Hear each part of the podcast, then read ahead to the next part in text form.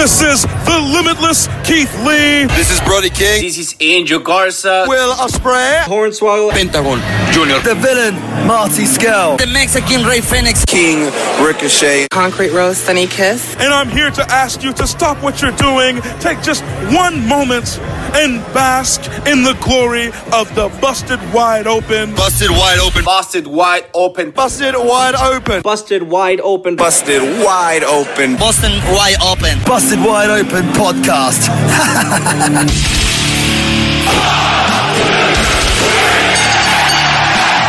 You're listening to the Busted Wide Open podcast, dropping the elbow on the hottest topics in sports entertainment and the world of professional wrestling. With your hosts, Nick Howell and Sir Ian Dangerous. Coming to you from the Orbital Jigsaw Network Arena in sunny Southern California.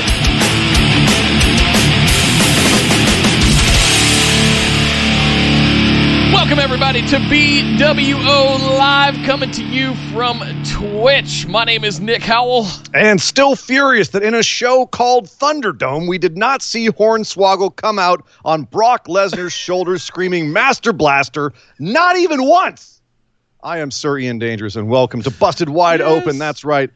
Your resource for all of the graphs and going on in the world today. That's right. We're going to talk today not about All Elite Wrestling because they moved that show from Wednesday to tonight, but we will be talking about NXT and Friday Night SmackDown over in the main roster of WWE. And that's because, Nick, we've got two big shows coming up this weekend. We actually have NXT's TakeOver 30 tonight, and then tomorrow is SummerSlam, Yep. second mm. biggest show of the year for WWE. That's tomorrow. Good grief, what a weekend. We have to talk about the, the go home shows for both of those, plus make our picks. It's a, it's a big show today, even without AEW. It's almost like they did us a favor. Well, we swapped out AEW for two sets of pickums for two pay per views. So it's That's what I said. kind of a, That's what I. That's literally What what, I- just. I just said that. Okay. What do you? Why would you do that? Oh. What are you? Are you taking lessons from Pat McAfee here? I don't know. Maybe I'm trying to run the command center over here and I wasn't paying attention. Ah. well, why don't you get off the command center for a second and give us some housekeeping, and then we can get into the show. Absolutely, guys. Thank you so much for joining us today on Twitch. Uh, please uh, go and retweet, share with your friends, let everybody know we're here because we're here for the next couple hours and then some. And then some. Woo! Oh boy. Um, make sure you come get into the Discord because that is where all the action is going to be tonight. You can find a link to that in the panel down below here on the stream. Uh, you can do exclamation Discord to get a link right here in the chat uh, to get you signed up. If you're not in there already, make sure you get into the Discord because tonight and tomorrow night for both shows, that's where all the action is going to be happening uh, over in our Discord. Also, follow us on Twitter and Instagram at BWO Podcast. Come find us over on Facebook and get into the Busted Wide Open discussion group. Lots of good stuff happening in there as well. Uh, follow us or subscribe to us, I should say, over on YouTube at youtube.com slash busted wide open, where we do BWO daily. Have some new ideas for some new content coming very soon. We have not abandoned YouTube, but we're just moving all the live stuff over here. All the content is still coming to your eye holes over on YouTube as well. Uh, last but certainly not least, patrons, it is your time to shine. It is that time uh-huh. again. It is that quarterly time where we do the BWO Patron Pick'ems Challenge. This time for SummerSlam.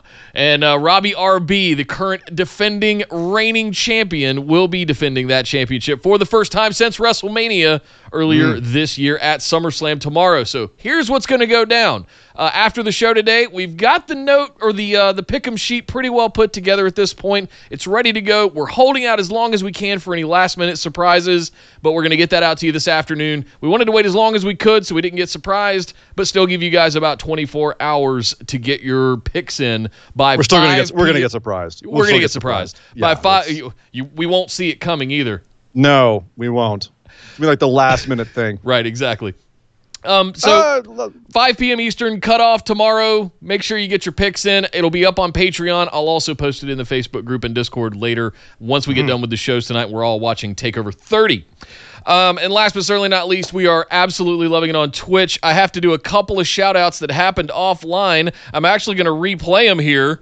Uh, Corey J148 subscribed with the tier one sub. Thank you, sir. Heyo. Uh, Josh Logan with the t- uh, Twitch Prime sub. Thank you very much, damn, sir. Thank you, brother. And uh, Jesse O'Connor cheered 200 Bits. Thank you very Yeah, much. She says you. she is ready, and I am ready. you guys might yeah. also hear some new sound effects coming Oh, in you- today. Oh. So if you're if you're listening to the audio podcast and you don't know what's going on, those are tied to some certain things that happen over on Twitch, which means you should come join us at twitch.tv slash busted wide open. Make sure you follow us, get in on the fun with everybody else. It has been a blast so far. Mm-hmm. I think that's all of it. Discord, I said Discord first. Yeah. Patreon. Patreon. Check. Uh, did all that? Patreon.com slash BWO. You still got time. You can still get in on the pickums. It's, all you got to be in is the $5 tier over at patreon.com slash BWO. Cash and prizes, stuff and things, all kinds of good stuff. You're missing out. Yeah, it's Still gonna be time. fun. Yep. But that being said, Nick, I, I think that was it. I think you know, Discord, YouTube, Patreon. I think we did it all. I think it is time, Nick. I think let's get going. Let's talk about NXT.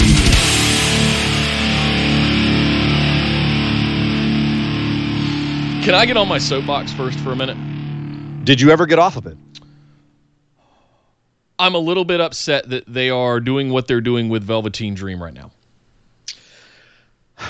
You see, I was actually going to set up this segment by saying what happened before we started getting on the soapboxes here. But you're uh, okay. We let's had let's Finn attack Balor, this head on. I think we Finn Balor versus Velveteen Dream for a spot in the North American Championship ladder match tonight at Takeover 30 uh, was the main event of NXT. And to to to where I think you're going, Nick, Velveteen Dream has basically been brought back into the fold as though he just got into a car crash, and needed a couple of weeks off to heal, which is what the the company line, is. Triple H said, the reason he was on the fence for a while was the reason that he was off TV for a while was because of a car crash, not because he was accused by several people during the speaking out movement a couple of months ago. Uh, he was accused, accused by a few people of sending inappropriate uh, tweets, uh, texts to and communications with minors, uh, with with young uh, young boys, teenage boys. Um, I think the youngest one was 14 or 15, but still too too young, dude. Um, but uh, at, as of this point, no charges have been filed. Uh, the police apparently have been notified, according to one of the accusers, but they did nothing. Uh, WWE has not contacted them for legal reasons, and uh, they said they did an internal investigation and found nothing. So here, hey, here's a Velveteen Dream, and a lot of people are not satisfied with that explanation. Not a lot of people are not. They're not cool with him just being back on TV like nothing happened, and WWE doing the bare minimum of an explanation, and expecting everyone to just be like, "Hey, cool, it's Dream, he's back," even though he's heel, which is, I think, a very safe thing to do to try to take off some of the heat, and you know, everyone gets their anger out on just booing him because he's booable now. Um, but Nick, what what is your soapbox? Now, Velveteen Dream is back, like nothing happened.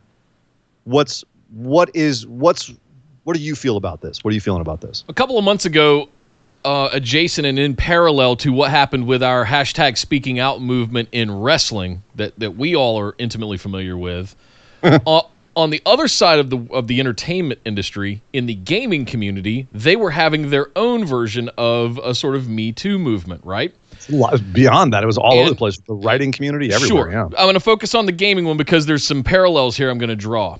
There is Okay. a very large organization, or I should say, there was a very large organization known as Method Gaming that have been going for 15 years. They're one of the most successful esports organizations of all time. And over the last four or five years, had a guy who was doing things similar to what Velveteen Dream has allegedly uh, been accused of doing and the executives believed him too over at Method Gaming when he denied it. Turns out he was actually doing it. And you know what's no longer around? Method, Method Gaming. game. Yeah. Because the the House of Cards absolutely crumbled when one So, I'm not saying Velveteen Dream's guilty. I'm not saying WWE is not doing their diligence, but he should not be on TV in You're not saying. You're just saying. he should not be on TV until a proper full investigation is done by an independent thing, not just Vince McMahon asking Dream if he did it. Right. Well, we don't know that they ha- didn't do a whole full independent thing, as you say, Nick. We really don't know, and that's the problem. I think we would give if they did. That's Well, my- we they didn't give us any details as to what what due diligence they did with Dream. They we'd have to take their word for it. And they're and I agree in the sense, Nick, they're gambling big time. The story got picked up by Deadspin already, and it could get picked up by more mainstream media if their sponsors hear about it. We could have another. Uh, uh, fabulous Moolah battle royale Right. situation where they take action once they're once it hits them in their wallets. Uh, and if that's the case, it's going to, I mean, look bad for them as well. Th- that being said, they've you know they've they've survived things that looked bad for them before, and people have and been and time and fired time for again. far lesser issues before. Sure. So it's, but people I think look at the upside of Dream and WWE, and again they see money. This is all about money, and they think Dream can make them money, uh, enough money to make it worth their while. Jack Gallagher is not going to make you as much money as as Velveteen Dream, so they're going to take the chance on Dream. Here's the problem. If at some point the cops do pick this up, and it, it's going to be tough because some of the accusers are Canadian and the, the laws about texting minors are different across the border, and that's it's it's having to, you know, have multiple uh, police forces work together. So it's going to be a little tougher. But should this come back at some point, Triple H now has his neck on the line where he said, "No, we did our our job. It's all good." That puts WWE on the line. They really, you've got some big people sticking their necks out here for this guy. So better be sure, right? It's it's like the old story about Haku that Jake the Snake used to tell, right? You're in a tank, 300 yards, you got him dead to rights, right? Nah, you get out of that thing, you blow your brains out because if you just injure him, you're dead. So that's kind of the situation I feel like here, where I'm I'm not comfortable with him being back on TV yet either because I, don't- I agree with you. I don't feel like I got a good enough explanation about what they checked on. You know, like I've seen the uh, the alleged communication between him and this kid. Yep. Same. It was from his verified account. Yes, it can be photoshopped. Uh, they had a picture of him. Yes, he said it was stolen. Uh, they have his voice. On, you know, the kid's got his voice talking to him. Yes, that there's there's ways that they could, uh, you know, have have faked that or whatever. But man, that's a hell of a lot of trouble to have gone through for I mean, multiple people, by the way, of not just one kid, like a few different kids. Uh, that's a lot of trouble to go to for this. Um, and again, innocent until proven guilty. I, you and I both really believe in Dream as a talent, so we definitely want this to all be faked and and you know just he's being falsely accused. We all want that, but that's a whole lot of smoke for there to be no fire. That's it's really damning stuff. the fact that It Triple H really has is. to step up and do what he put his neck out there like that. But that's no. Here's the thing: like, if it had just been, you know, like we had in Speaking Out, where it's like, okay, we need to believe the accusers. That's one thing. But when they have all of this evidence, and there's at no point has anybody from WWE or the police or Dream or anybody been like, this is how they did that. You know, they must have done this or that. Like, they're not saying. There, no one's coming out and saying Dreams like Dreams not saying that's 100% fake they you know they hacked my account or they that's photoshopped or whatever no one's saying how it happened they're just like yeah no that's it's it's nope dream's innocent. And i'm like okay i'm going to need a little bit more than that before i'm going to be happy to see him on my tv and i think that's the way a lot of people feel. So what i was saying is i think a lot of people subliminally subliminally feel about velveteen dream very similarly where they just they're not comfortable seeing him yet. And even if he's on tv as a heel it's still not that's not comfortable. So it's extra problematic when you have this brilliant match against Finn Balor because this was a great match, and they both. I mean, Dream's a very talented guy, and he had a fantastic match against Finn Balor with lots of really good false finishes. I genuinely did not know who they were going to send to Takeover, and then we had all the everyone else come out, as you do. Right, you're having a big multi-man match at Takeover. What do you do? Well, send everybody else out there. Cameron Grimes is going to come out and talk sm- talk smack from the top of a ladder at them while they're having this match in the ring. And then we're going to have uh, Damian Priest and Bronson Reed and everybody else. Got Johnny Gargano is going to come out and get in the ring and hold on to the North American Championship belt. Be like, hey, it's mine. Uh, then then Priest and Reed are going to beat up Gargano, and then it's just a big cluster. And then we're going to have a distraction. Timothy Thatcher is going to distract Finn Balor. He's going to lose. Tim- Balor's going to lose the match. And then we're going to have a big scuffle with everybody involved, with Bronson Reed standing tall at the end, holding up the North American Championship belt.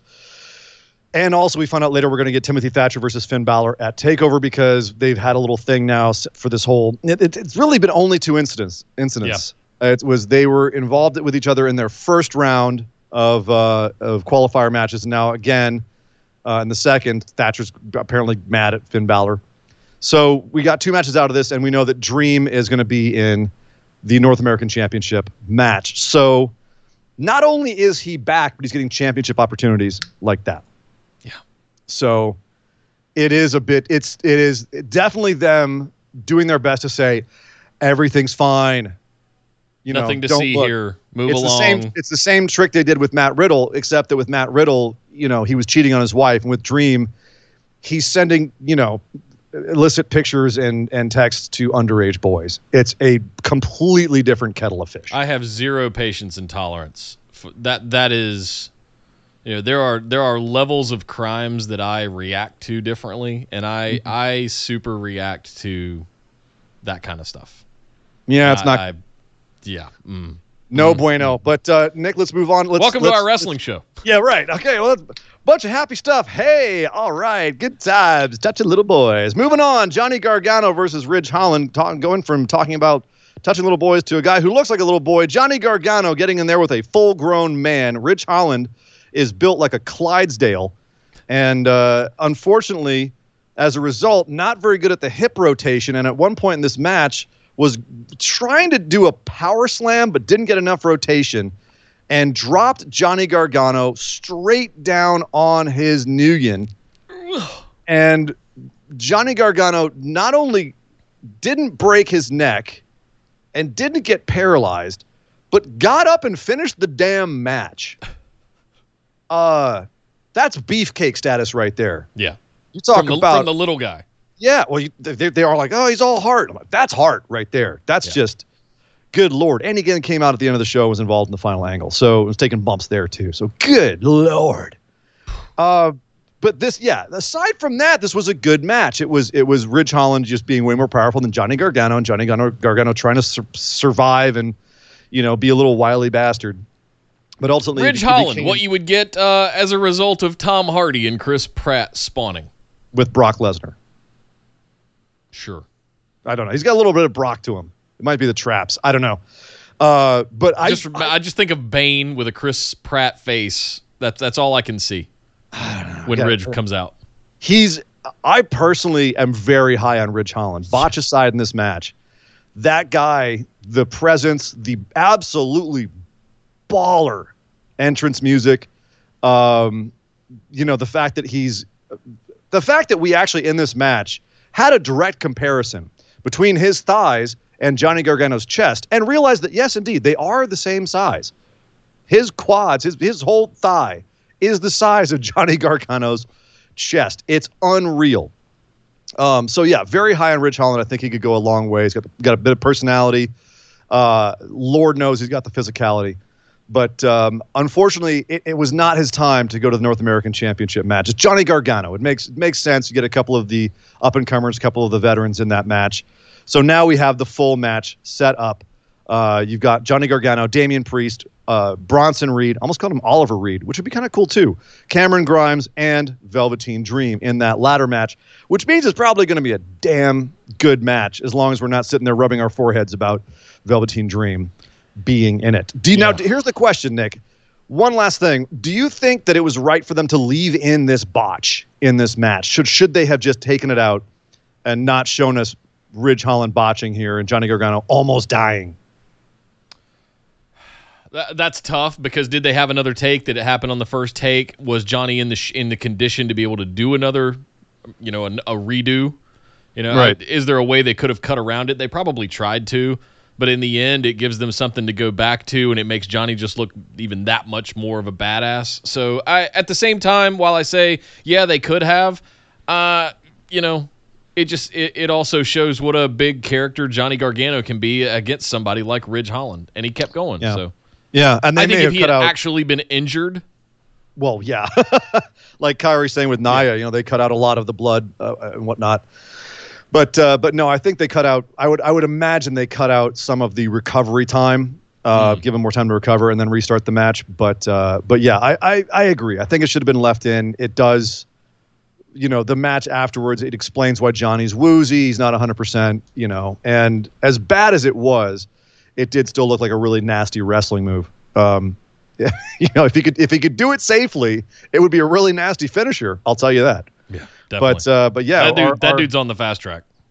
yeah, we'll see. I mean, the fact that they brought him over in the midst of a pandemic from England to do all that. I don't know if he was still in Florida, if he was stuck here, uh, or what. But the fact that they're they're putting him in this, definitely, I think that they've got big things uh, for him in store, and I I can see why. I can absolutely see why. So our North American Championship ladder match is set. But then we had a segment, Nick, right in the guts of the show. We had a segment to set up what is, I think, one of their most controversial matches uh, that doesn't involve sending illicit messages. They're one of the most controversial matches on the show, and that's Adam Cole versus Pat McAfee. A lot of people are not happy that a former NFL kicker is getting into wrestling and is having a match against a guy who was the top guy in NXT for the last two years. Uh, and this is one of Adams Cole's first major feuds after dropping the title is against a, a, a guy who's never had a wrestling match in his life. But I'll tell you what, Nick, I think a lot of those doubters were silenced this week when Pat McAfee rolled up and they were going to have a confrontation between Undisputed Era and Pat McAfee. And Pat was like, Well, I'm not going in there solo against four guys because I know how Undisputed Era works. So I'm bringing boys of my own. So out he gets out of his car with AJ Hawk, who I almost didn't recognize because he, he cut off his hair, so I don't recognize him now. Yeah. Uh, and um, it was AJ Hawk and it was Darius Butler, I think, the what was Yeah. it, free safety Yep. uh, for the Colts. Uh, the, the guy who was there, on the, he was on the Patriots for two years. The two years they weren't winning Super Bowl rings. Wah, wah. Uh, but he so and then another guy I didn't recognize. But uh, so Pat comes rolling deep with his NFL guys, and they get to the ring. You've got all four of Undisputed Era lined up in the ring, and you've got the NFL guys on the other side of the ring. They're outside the ring on the on the apron, and Pat gets in and grabs a mic, and cuts a promo on Adam Cole that might be a picture perfect heel promo, Nick. Like if if I were teaching a promo class in NXT to up and comers to PC students, I would go pull the, the tape on this and be like, that's a heel promo. It's it is line for line a perfect heel promo. You get in the ring, you uh, and and especially in a situation like Pat's where he's coming in as an outsider, like an Andy Kaufman, right? Right. we already as wrestling fans don't want you here so how do you on one hand on- in one in one promo get over your opponent get heat on yourself legitimize the match make us want to see you get your ass kicked and make us forget that you've never wrestled before while still knowing that intrinsically and that's part of the reason why we hate you he did all of those things in about mm, three or four minutes Yep. it was it, was, it was fantastic. This this is one of my favorite things of the week, and Yeah. I, I I think everybody kind of slept on this. You know, we did see him come in. He did the sort of punt kick, his his place kick or whatever he's going to end up calling that thing if they do give it a name. But for those that don't know, he was he's a kicker. He's a former kicker for the Indianapolis Colts. Yep. So that's kind of a deadly weapon that he's got on his. I, On his and I- it's fun that they sold it as that, like Adam Yeah. Cole, and then and they and he pointed that out. You've got the super kick, Adam Cole. I've got a punt kick. Yeah. You know what I mean? And I- But I also love the way that he pointed out. He he dropped this dime on him too, where he said, "I make seven million dollars from seven different careers already. If I wanted to come into wrestling and conquer another career, I could. I just don't care enough to. But if you want to be a dick, I will. I'll come in and I'll do it. In, I'll do it in this as well. I loved that. I loved a lot of his, the points that he made, where they were they were points that made you go, huh? But at the same time, they made you go, screw you, you asshole. And that's the point. exactly. And it was wonderful to watch Adam Cole to sit there and take it with Undisputed Era. Like they, you know, they, he he got Undisputed Era out, out of the ring, and they like McAfee's in the middle of the ring talking to him, and Adam Cole's just sitting in the corner with his arms crossed, taking it, taking it. And Pat finally finishes, and Adam Cole kind of stalks forward, and security guards get in and, and keep him separated. And Adam Cole takes a, a pause and then whoops the ass of all four security guards, toss them into each other, uh, super kicks them, Just a, a perfect little ballet of Adam Cole being a badass. And McAfee backs up into his corner, and he's in the, he's in his corner, looking a little bit worried. And Adam Cole just very slowly goes up to him, and he says, "On Saturday night, I'm gonna make you my bitch." And he stares at him, and he turns and walks away. He's like, "All right, let's go, boys." Grabs undisputed era, and they take off. Mm. No physicality. He didn't have to do anything but look like a badass, get in in McAfee's face, and drop one badass line on him and leave. This fantastic, all, perfect. fantastic all around. And it's funny because I actually, I know better than this, Nick. I know better. But I listened to Cornette this week. I'm sorry. I'm sorry, everybody. I'm sorry. I, I did. I listened to Cornette this week.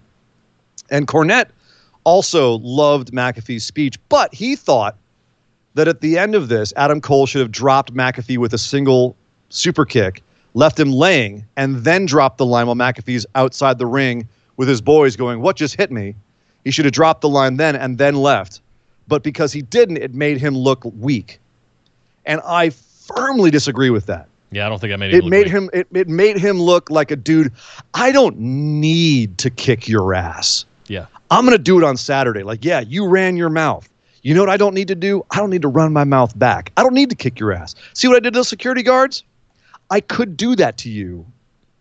But I'm Adam Cole, baby. Baby. I don't need to.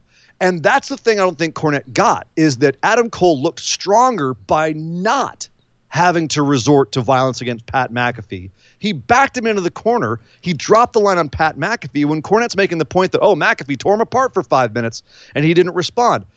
Dude, he did respond. He beat up a bunch of security guards as an example and then dropped a single line on McAfee that McAfee had no response to. He slayed McAfee in one sentence. That's better than a super kick, I think. Slayed McAfee in one sense. I don't. I, I don't agree with that.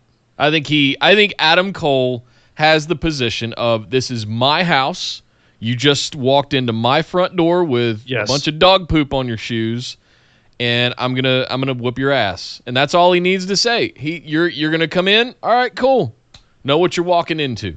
Yep. And I th- the thing I loved about what McAfee had to say was, and, what made this such a good heel promo as well, on top of everything you outlined, was that he was dropping truth bombs. Yeah, he was no, exactly. dropping things that were like these, and you can kind of nitpick out certain things that draw that bigger picture about it. But all of the things that he was saying was true. That oh, was- it was so good. This was, I think, a lot of people didn't see this coming, and uh, I, I'm gonna wait to say much more until we get to my pickums because I want to save it for that.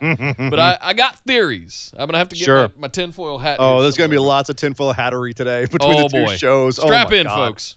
You're, we're, we're supposedly not going to see it coming, Nick, but damn it, we're going to try. Oh yeah. But yeah, at the end of the day, I thought this was a perfect build for a celebrity match where you could come into this, and, and I know a lot of people are just kind of like, ah, Pat McAfee, oh God.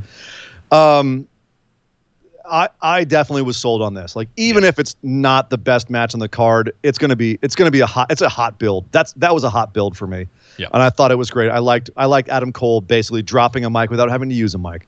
So I, sorry, Cornette. Once again, you're wrong about something. I do enjoy a good fiery Adam Cole promo.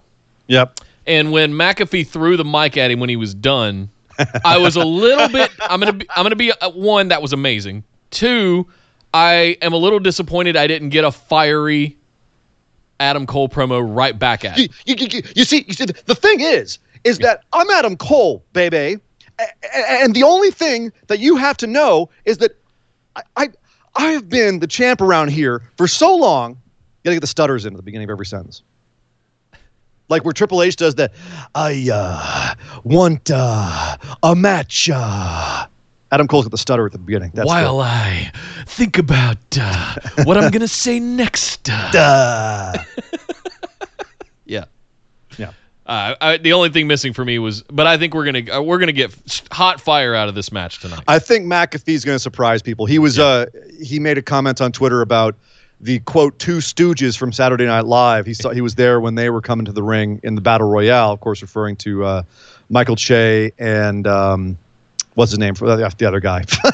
now I feel like an asshole. Um, the two news either. guys from from Saturday Once Night Live. Braun was beating up. Yeah, exactly. Yeah. And um, and he was like, those guys, you know, those guys couldn't jump over a, over a curb, Right. you know.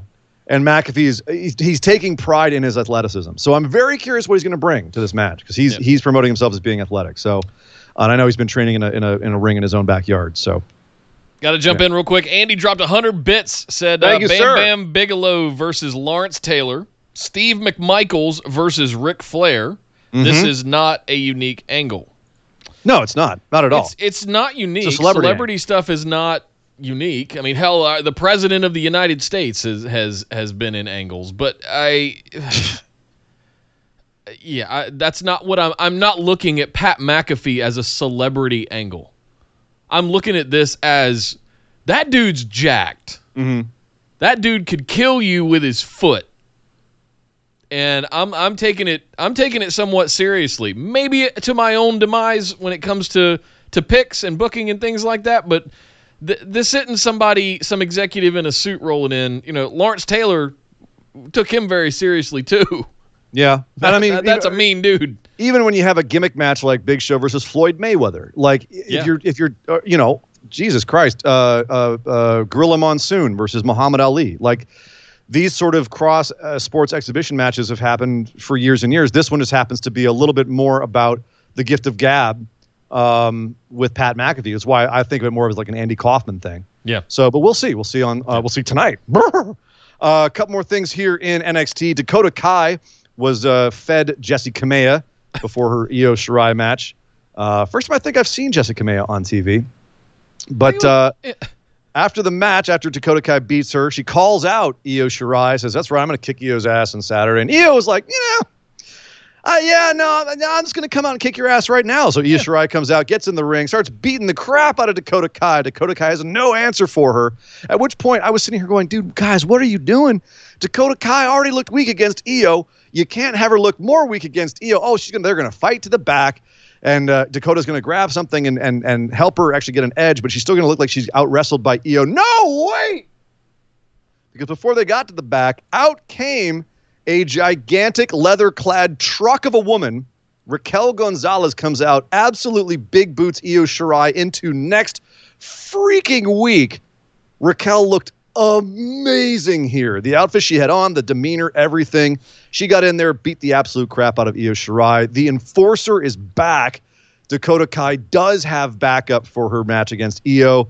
Brilliant move, thank God, because going into this before, Dakota Kai did not seem like she was on Io Shirai's level.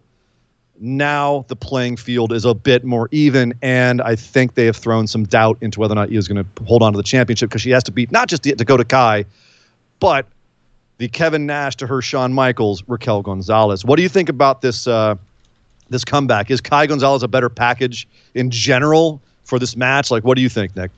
Uh, I think Raquel, Raquel Gonzalez is what they've always wanted Nia Jax to be.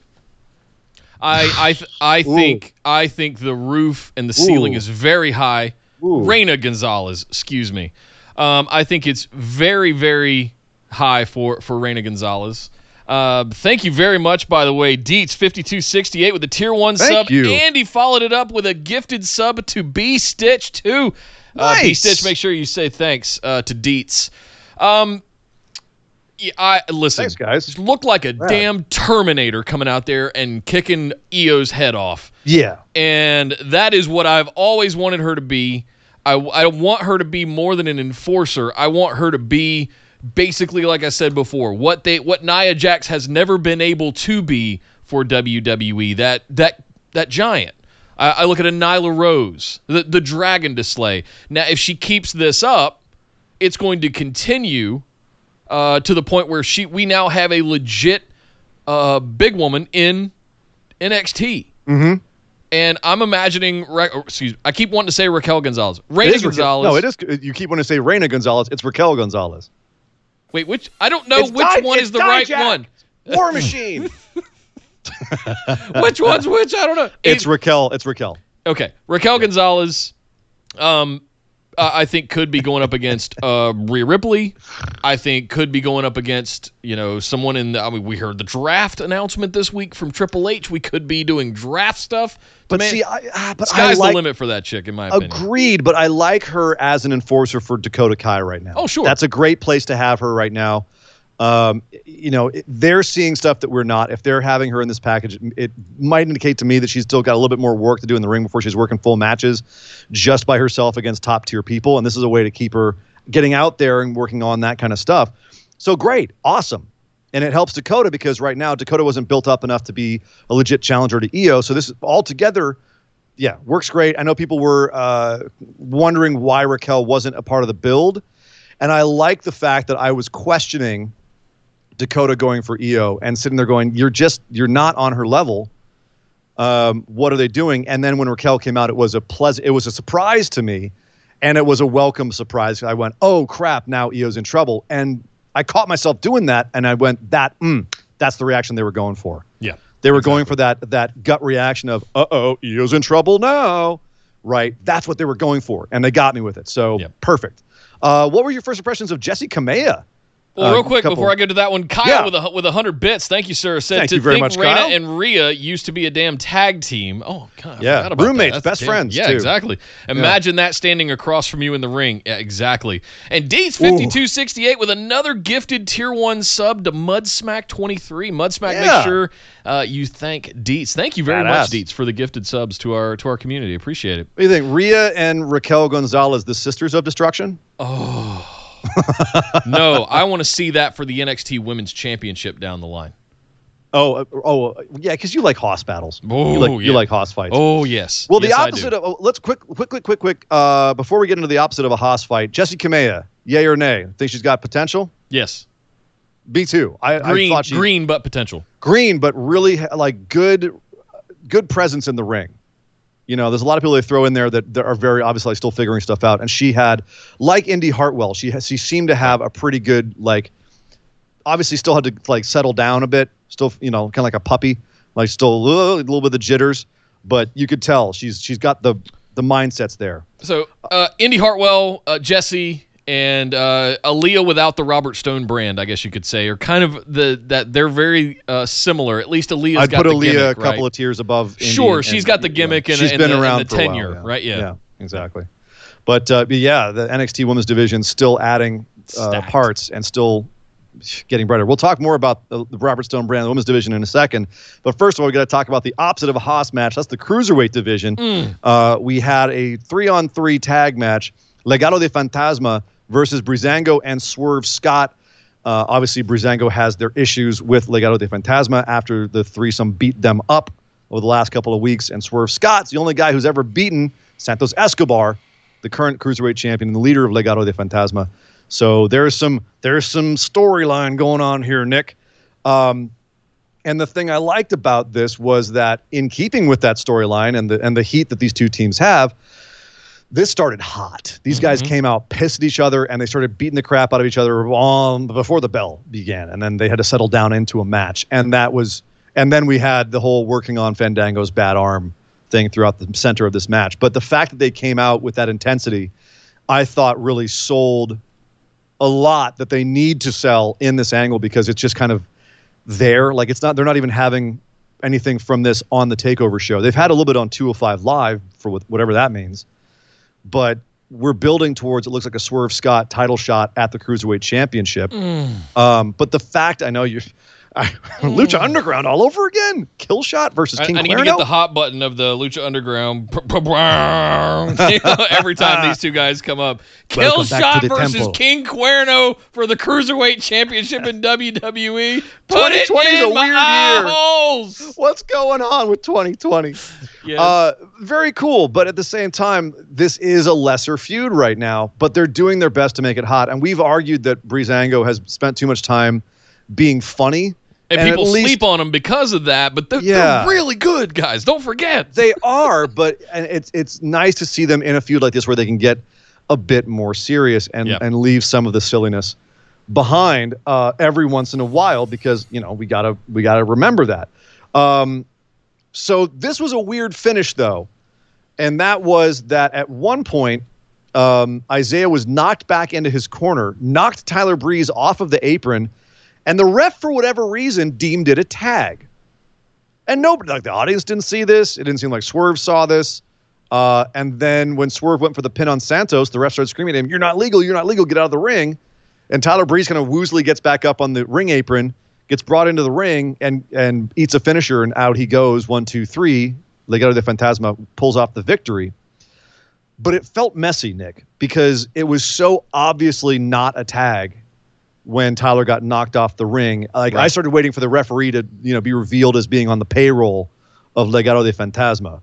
Yep. Like that's how bad it was. But if you go back and watch again, it's actually brilliant because there was actually a tag, and you could see the ref give a clap. I saw that, but it wasn't right? a tag. It, was- wasn't it was obvious. Swerve. It right? It Swerve was it- like shoulder checked him off the apron. Right, I but didn't a little bit off to the side of the camera, you saw the ref tag call the tag, but it they wasn't made obvious by commentary or anybody or any of But that. kind right? No, because it should, because it wasn't a damn tag. Breeze was halfway down the damn apron. He wasn't even holding Okay, the tag okay, rope. FTR.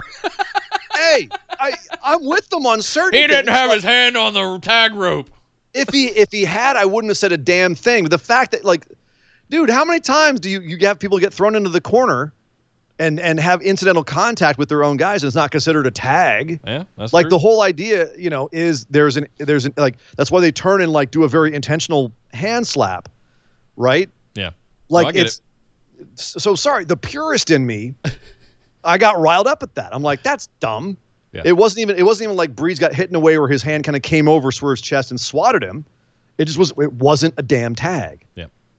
Kyle So- with 100 bits said, I was really confused with this match. I figured the Cruiserweight title would be on TakeOver rather than just a thrown together Thatcher and Balor match. Thought this was the build was built already. I, I did too. I thought this Yep. was going to be the match, and while I think Balor and Thatcher is a very exciting match, it did kind of come out of nowhere. Yeah. For a takeover match, it's a bigger takeover match. Bal- Balor's a bigger name. You want him on your takeover, so I get it from that perspective. And they Legado de Fantasma are going to be on the pre-show, so there is that. We are having um, uh, Legado de Fantasma versus the Britam Bruisers or Brawlers, whatever they are, L- Lorcan and Birch Yep. versus Breezango for the number one contendership for the tag team titles. That's going to be on the pre-show. So they are going to be there, but uh, yeah, this this tag pissed me off and kind of ruined what was otherwise a pretty damn good match. It, this is all this is all just build. It's all Uh, And- just fodder to lead up to Swerve Scott versus uh, Santos Escobar for the Cruiserweight Championship, and I'm here Great. for it. So why'd they make your boy Swerve look dumb by not knowing there was a tag in? Mm. I don't. Know. Because I mean, he was looking at the ref as the ref went tag really loudly, I don't. and he was then he was like, "What? What do you mean I'm not a legal man? I don't have an, I don't have a uh, explanation for it. What, what are you doing, man? Yep. Ref's trying to screw me here." Maybe they didn't want Swerve to take the to take the pin, take the loss. trying to fuck on me. Sorry, buddy. Uh, so, all right, one last thing here on the uh, on the NXT, and then we got to move on. The Robert Stone brand, uh, represented by Aaliyah and Mercedes Martinez, versus Rhea Ripley and Shotzi Blackheart. Mwah. I love I love everyone in the ring on this. I Yes. this was this was awesome. It was a bit of an interesting finish though. Rhea Ripley power bombing Mercedes Martinez over the uh, the the barricade on the outside onto quote unquote the concrete floor uh, to take her out, and then Shotzi pins Aaliyah. Uh, that was interesting. It makes me wonder. The commentary is making it sound like, well, Rhea and Shotzi are done with the Robert Stone brand now, and I was like, they just kind of this just kind of started up. I felt like it was a it was quick.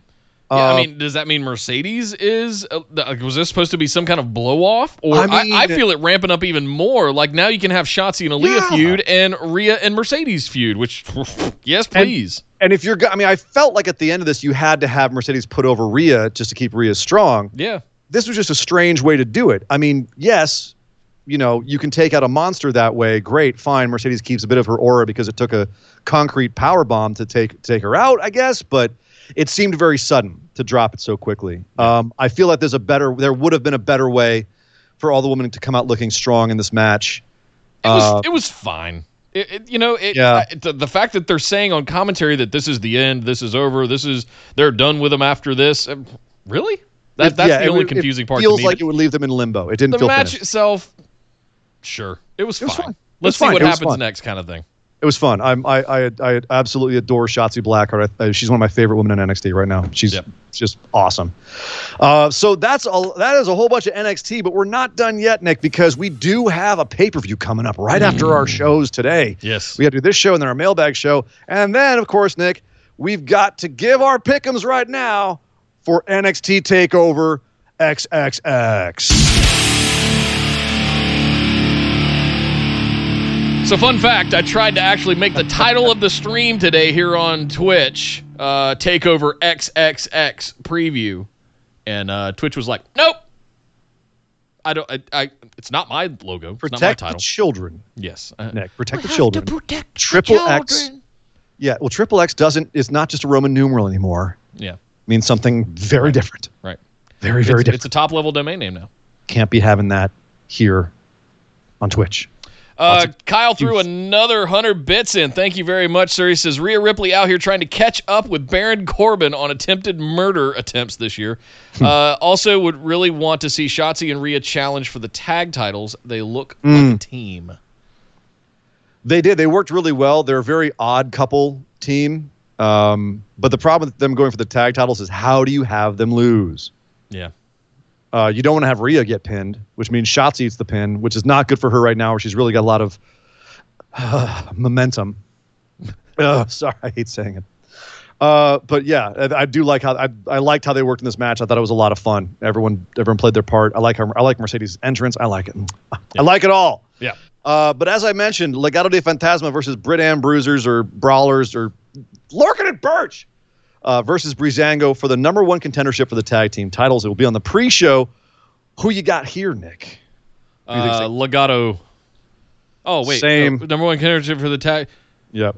For yes. Yeah, uh, Legato, absolutely. That we look, we need to establish Raul and Joaquin as not just goons. We need to establish them as a O'Reilly and Mm-hmm. Fish. them. A Yes. yeah, it's going to legitimize them alongside Santos Escobar because I think he's going to have his own singles feuds, and then he ha- it's it's a faction, right? We need to build Yep. these guys as the next undisputed era, so to speak. They already have such a great entrance. Uh, just the feel of it and the way you know, and it's all their body language and the music and the Tron and everything. Like it feels great, but if, but part of it is the fact that Escobar looks fantastic with that cruiserweight championship around his waist. You've got his other two guys come out with gold as well. If you've never watched NXT before and they come out and you see them, you're going to go, "Oh, what? Who is? What is this faction?" Yeah. completely legitimizes them. I agree. Legato has to, they, they, they, if they don't win here, I'll be very shocked because Birch and Lorcan and the Breezango have both had their shots at the, at the tag team titles recently. It'd be strange to have them have it again. I'm I'm, I'm So- so- almost hesitant to say borderline irrelevant. Why would you have them be the number one contenders? Yeah. To me, to me, this seems fait accompli. Yeah. yeah. Adam Cole versus Pat McAfee. Uh, tinfoil hat time, Nick. I have a feeling Yep. you've got some you got some theories over here. Uh, do. does Pat McAfee come out wearing a mask, dressed as uh, Sin Cara, or or is he coming No, out no. as Joke, Joker The- Pat? Which one? no, which no, one you got that- going? no, here? that's a, that's over on SummerSlam tomorrow, um, Ah. where that's going to be happening. okay. No, I, I called something earlier this year uh, when we were we were first seeing uh, Killer Cross or Karrion Cross come up, and I we were debating at one point when Adam Cole was going to defend his championship uh, against Keith Lee, who was going to go over and go on to face Karrion Cross, and I went out on a limb and saw and, and picked Keith Lee because I thought it was going to be the the the, the prologue, so to speak, of the breakup of Undisputed Era and the sort of spiraling of Adam Cole. Little did we know that this whole thing with Pat McAfee would develop. Uh, so I I see this as I do see Pat McAfee winning here. Really? I am going to take a shot on Pat McAfee Wow. winning here okay. because I think it further cements the downward spiral of Adam Cole and the breakup of Undisputed Era. I have to ride this train off the cliff now that some of it has come true. So I, I've made those. I feel like I made those predictions, and I have to ride this train to to see it through. Yeah, I'm. I, I'm, I'm going to pick Pat here against all my better judgment. You know what's funny is I'm actually going to uh, go for Pat with you. What? Yeah. Uh, Oh, because I think it's the most interesting outcome. Yeah, I agree. I, th- I I think it's I think there's more story to tell. If Adam Cole beats Pat, it's over. It's done. We're Yeah. done. Yeah. Moving on. right? And I don't know what that means for Adam Cole. He's got nothing else to do. However, It could be another have- Gronk situation where he's coming in for a couple of spots for a payday. You know? it could be. Yeah, um, know. you know, uh, but but and and Pat has definitely done a lot of of work on the mic for them Yeah. uh, as a comment setter.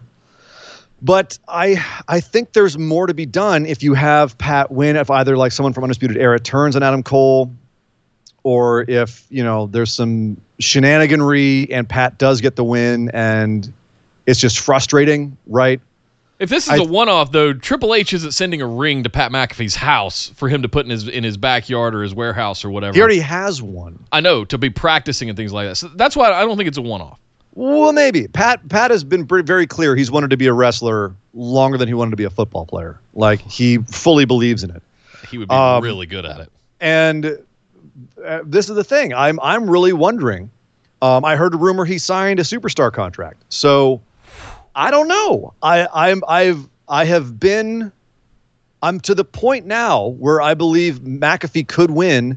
And looking at the storylines coming out of it, it would be more interesting. Otherwise, you're you're reset on Adam Cole, and what do you have him do then? Go for the North American Championship?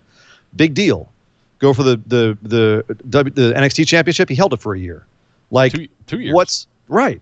So what's next for Adam Cole? Yeah. Something interesting, like a, a, an actual blood feud, an interesting story. Sounds much better than having him just kind of spinning out here doing nothing. So, I'm gonna I'm gonna say Pat just because it's a more interesting outcome, and I think they'd be wise to have Pat win in some way, whether that's you know undisputed era breaking up or whatever. However, I'm wondering if we could get as interesting as and pull a Bullet Club on Undisputed Era and have someone come in and challenge for leadership of Undisputed Era. maybe maybe And- there's a lot of it's, there's it's a lot of Fish and O'Reilly kind of Yeah. yeah. You're, That's- you're, that's you're way down there the line. that's- let's talk about Finn Balor and Timothy Thatcher. Uh, last minute match made here, but uh, both of, both very mean men these days. Yeah. Who do you have winning this one? This is tough. Yeah. Um, because I feel like Finn has been eating a few L's, taking a few L's recently. He has. and uh, Thatcher, but I, but I feel like Thatcher needs it more. And this is this is such a coin flip for me. Mm-hmm. I'm gonna pick Balor because I think he's coming back to challenge whoever's got whoever's next, whoever wins it, whoever ends up with it. I think it, they could be get a challenge from Finn Balor. Thatcher, I think, would be okay, more okay with the loss than Balor at this point. He's he's lost like two or three in a row. Balor has. So I'm, so is I'm- Thatcher.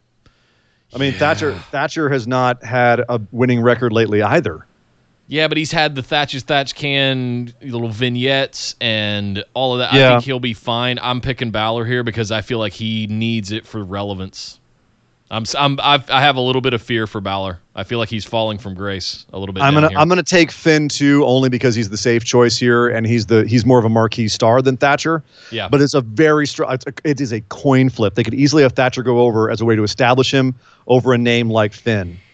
Um, but yeah, I I will be surprised if Thatcher wins, but at the same time, I do feel like it's 50-50. Yeah. like I will understand why they have him win if he wins. Yeah. Uh, North American Championship ladder match: Johnny Gargano, Damian Priest, Oliver Reed. Kidding. Sorry, Bronson Reed, Thick boy. Cameron- Damn boy. Cameron Grimes, and and Velveteen Dream. Uh, who do you have picking up the North, the vacant North American Championship in this ladder match? That's sure to be absolutely amazing. When this was announced four or five weeks ago, and we've been on this journey now uh, every week having a, a, a qualifiers, triple threat qualifiers. I I originally thought, oh, okay, uh, oh, this is finally to strap Damian Priest after the last couple of years of him sort of jobbing out to Lee and Dijak and everybody else that had you know been working with him and things like that. Mm-hmm. I'm changing my tune though Oh man, someone in particular has had a a meteoric rise over the last couple of months. Oh, no, don't is think. that's one Cameron Grimes. I'll be I'll be picking my North Carolina brethren from about forty minutes up the road here in Burlington, Mr. Trevor Lee. Uh, Cameron Grimes will be your Wow. next North American Championship with a cave in off the top of a ladder. Mark that down. I think there will be a cave in from the top of the ladder. I don't think he's going to win. I think Damian Priest is winning, but I- uh, I'm I'm still everything in my brain saying priest. Everything in my gut is going Cameron Grimes. The reason I'm, my picking gut. Priest is because they just had him lose straight up to Bronson Reed. They just had him lose straight up. Yeah. So they they've got to rehab him something fierce. And I think that they had they made Bronson look great coming into this, which means he ain't winning. He got to stand tall on the end of NXT there. Breaking news, by the way. Uh, Marshall's Oh, yeah? just reporting in the chat. Just saw it. Corey Graves is on commentary for Takeover tonight. Is he now? Interesting. Is he now? Hmm. I Okay. think it might be because Morrow can't go to a live show. I don't know. Hmm. Not sure. The plot thickens. I know that uh, Corey did tweet out last night that he's so excited for this weekend he can't sleep. Leader of Retribution says what? Um, anyway, so uh, fi- uh, let's see. Io Shirai versus Dakota Kai for the NXT Women's Championship. You got you got uh, you taking Kai here, sir? I'll- I'll- Everything I'm in my Io. I'm taking Io. I'll just straight You're taking you. Io. I'm Okay. taking- yeah. Then I, I am going to take Dakota Kai. What? I am going to take Dakota What? Kai. They're, they have been trying to set her up ever since she came back at War Games and turned on Tegan. They've been trying to set her up for something. And the opportunity or the timing of it really hasn't been right. I feel like this might be on a on a timeline pers- with with Raquel in her corner. This, I think this is if you don't do it here, I don't know how many more chances you have to go to the well with Dakota Kai. I don't think she's one that you go to the well with a bunch. I think that she's a upper mid card player. And frankly, Io hasn't really done much with the title since she's had it. What are you? She's- what she's- are you talking She, about? she's done a couple of like video packages. What? Nick? Uh, uh, Dakota Kai. She just won it. What do you want from her? Oh my God. Dakota Kai is going to win tonight. I'm not even okay. I'm not even addressing that one. We have we're way behind. We spent an hour on goddamn NXT. Uh, all right, Io Shirai is winning this. You're out of your freaking mind. Keith Lee versus Karrion Cross in our main event. Sure to be a barn burner. This the the the lead up for this has been fantastic. Thankfully, they did nothing for it this week, which is great. They just kind of replayed stuff. That they got a little extra last week. So who you got here? Keith Lee versus Karrion Cross for the NXT Championship. we were talking about the coin flip between Balor and Thatcher earlier. Mm-hmm. One, how do you not book Karrion Cross as strongly as you have since his debut and not have him be able to pull off a victory here? How do you strap Keith Lee with both belts, have him relinquish one of them for this ladder match, and then lose the title like a few weeks later to to Karrion Cross. I, part of my whole prediction of Keith Lee winning was that he would be the one to drop it to Karrion Cross and go on at the Yeah. Rumble or at War or at uh, Survivor Series later this year, representing the the yellow brand. All of. I didn't think it would happen this fast. Uh, like, I was telling you it was happening fast, Nick. And you were like, no, no, it'll totally work out. I was like, this is too fast. And you didn't believe me. And yet, here we are. You got to have Karrion Cross win. Right? You, You- you have to have. Karrion Cross win. Otherwise, if Keith Lee just chumps him tonight, it could be a it's gonna be it could be a five star match. The but if he only doesn't way- win, it doesn't matter. The only way that you can not have Cross win is through some like outside interference, like Dijak comes back and interferes and screws him. Uh, or like it's and a it's like a champion's out. advantage. Uh, he or a, retains. D, a DQ and he retains. Yeah, like like Cross goes too hard on Keith Lee and gets himself DQ'd. Do you know what I mean? Like that's the that's the only way. You can't have Keith straight up beat Cross. I don't want Keith to lose. I don't either. But how do you how? So this is really. I, I have to down say, Karrion Cross wins. I don't know if that means that Keith Lee retains or not through some champion's advantage, through some Scarlett Bordeaux interference, through some Dijak interference. Yeah. Like, Karrion Cross, it would make a lot of sense. That's the way that would what you just described. If Karrion Cross technically won the match for the books and looked strong, but through Well, some skullduggery, he- Keith Lee retains the title. We get to move forward, and we have a another match down the line. I'm saying like, yeah, either either Karrion wins but doesn't get the title, or Keith Lee uh, wins but like looks bad in a win, like it's a DQ, right? Like someone hits Keith Lee from outside, whatever. Scarlett gets involved, and the ref calls her, whatever. So I could see Keith Lee coming out of this still the champ. Yeah. Do you know what I mean? In fact, I'm gonna I'm gonna go crazy. I'm gonna say that that we're this is about who comes out champ. All right, not who wins and loses. Let's say that. Okay. Th- Okay. then I will say that Keith Lee retains the NXT Championship. Okay. Then I'm going to say that. I'm going to say Keith Lee retains the championship somehow. Fair. Um, I don't know. I, it's that Jesus. That coin is just whoop, whoop, whoop, in the air, and I keep second guessing myself. They could go either way here. My They head and my heart are at war right now internally uh, Yeah. o- over this match alone. And they've done such a good job for not giving us any indication one way or another uh, of a lot of these matches, frankly. They've done such a good job of building this card. I'm so excited for this takeover. To, I haven't been able to say I've been excited for a takeover in a long, probably since 25.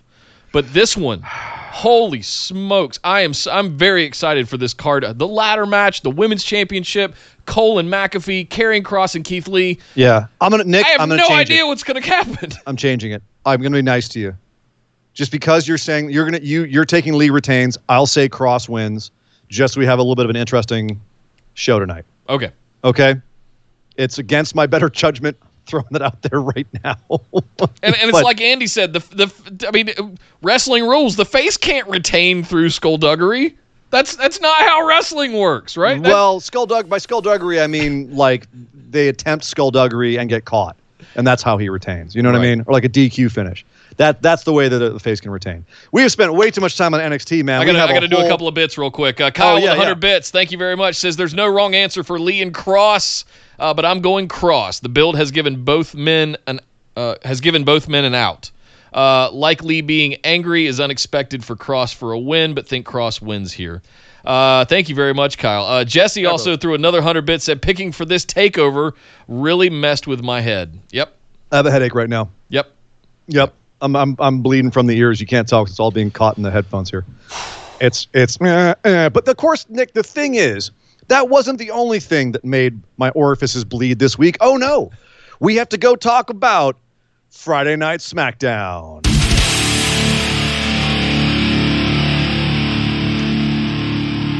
Two men enter, one man leave. We don't need another hero. Yeah. Thunderdome. I'm going to say right out of the gate, never count out WWE. well, going I, debate that. I was like, oh, bro, oh. We're gonna I think I even texted that. you. I said, well, shit. Yeah. All right. So we had the debut of WWE's Thunderdome, otherwise known as a whole crap ton of LED uh, screens out where seats normally are. Uh, a whole crap ton. And dozens and dozens and dozens of fans uh, zooming in from their house or from wherever they have their webcam, including our own Jacob Uhas, who was there. We caught him on camera at one point. Yep. Congratulations, sir. He said it was a very strange experience. Um, Before we even talk about the cool. LED boards and the Zoom call, that one panning shot where they just pulled back at the opening and you had all of the the bars, those LED bars that were forming the dome, I guess you could say, Yeah. over the ring. And then we got big pyro again because we were in a big venue and we Yep. had the big tall SmackDown stack Tron again. And uh, yeah. I just I was sitting there going, I forgot how fun this was. Everything is bigger. Pyro is back. They even Yeah. have like flamethrowers in between the LED screens out where the seats are. Like I saw drones flying around. there's drones, there's there's lasers. It is absolute sensory overload. I would not be surprised if, if epileptics went to the hospital after watching this show. It was so freaking much. Uh, all originating from the Amway Center, which they have leased through October, uh, and with the option to extend. So, my God! And then they kicked this off with a with a, with a pretty big opening segment, uh, and big in the sense that the first person in the ring was Vincent Kennedy, Mr. McMahon Yep.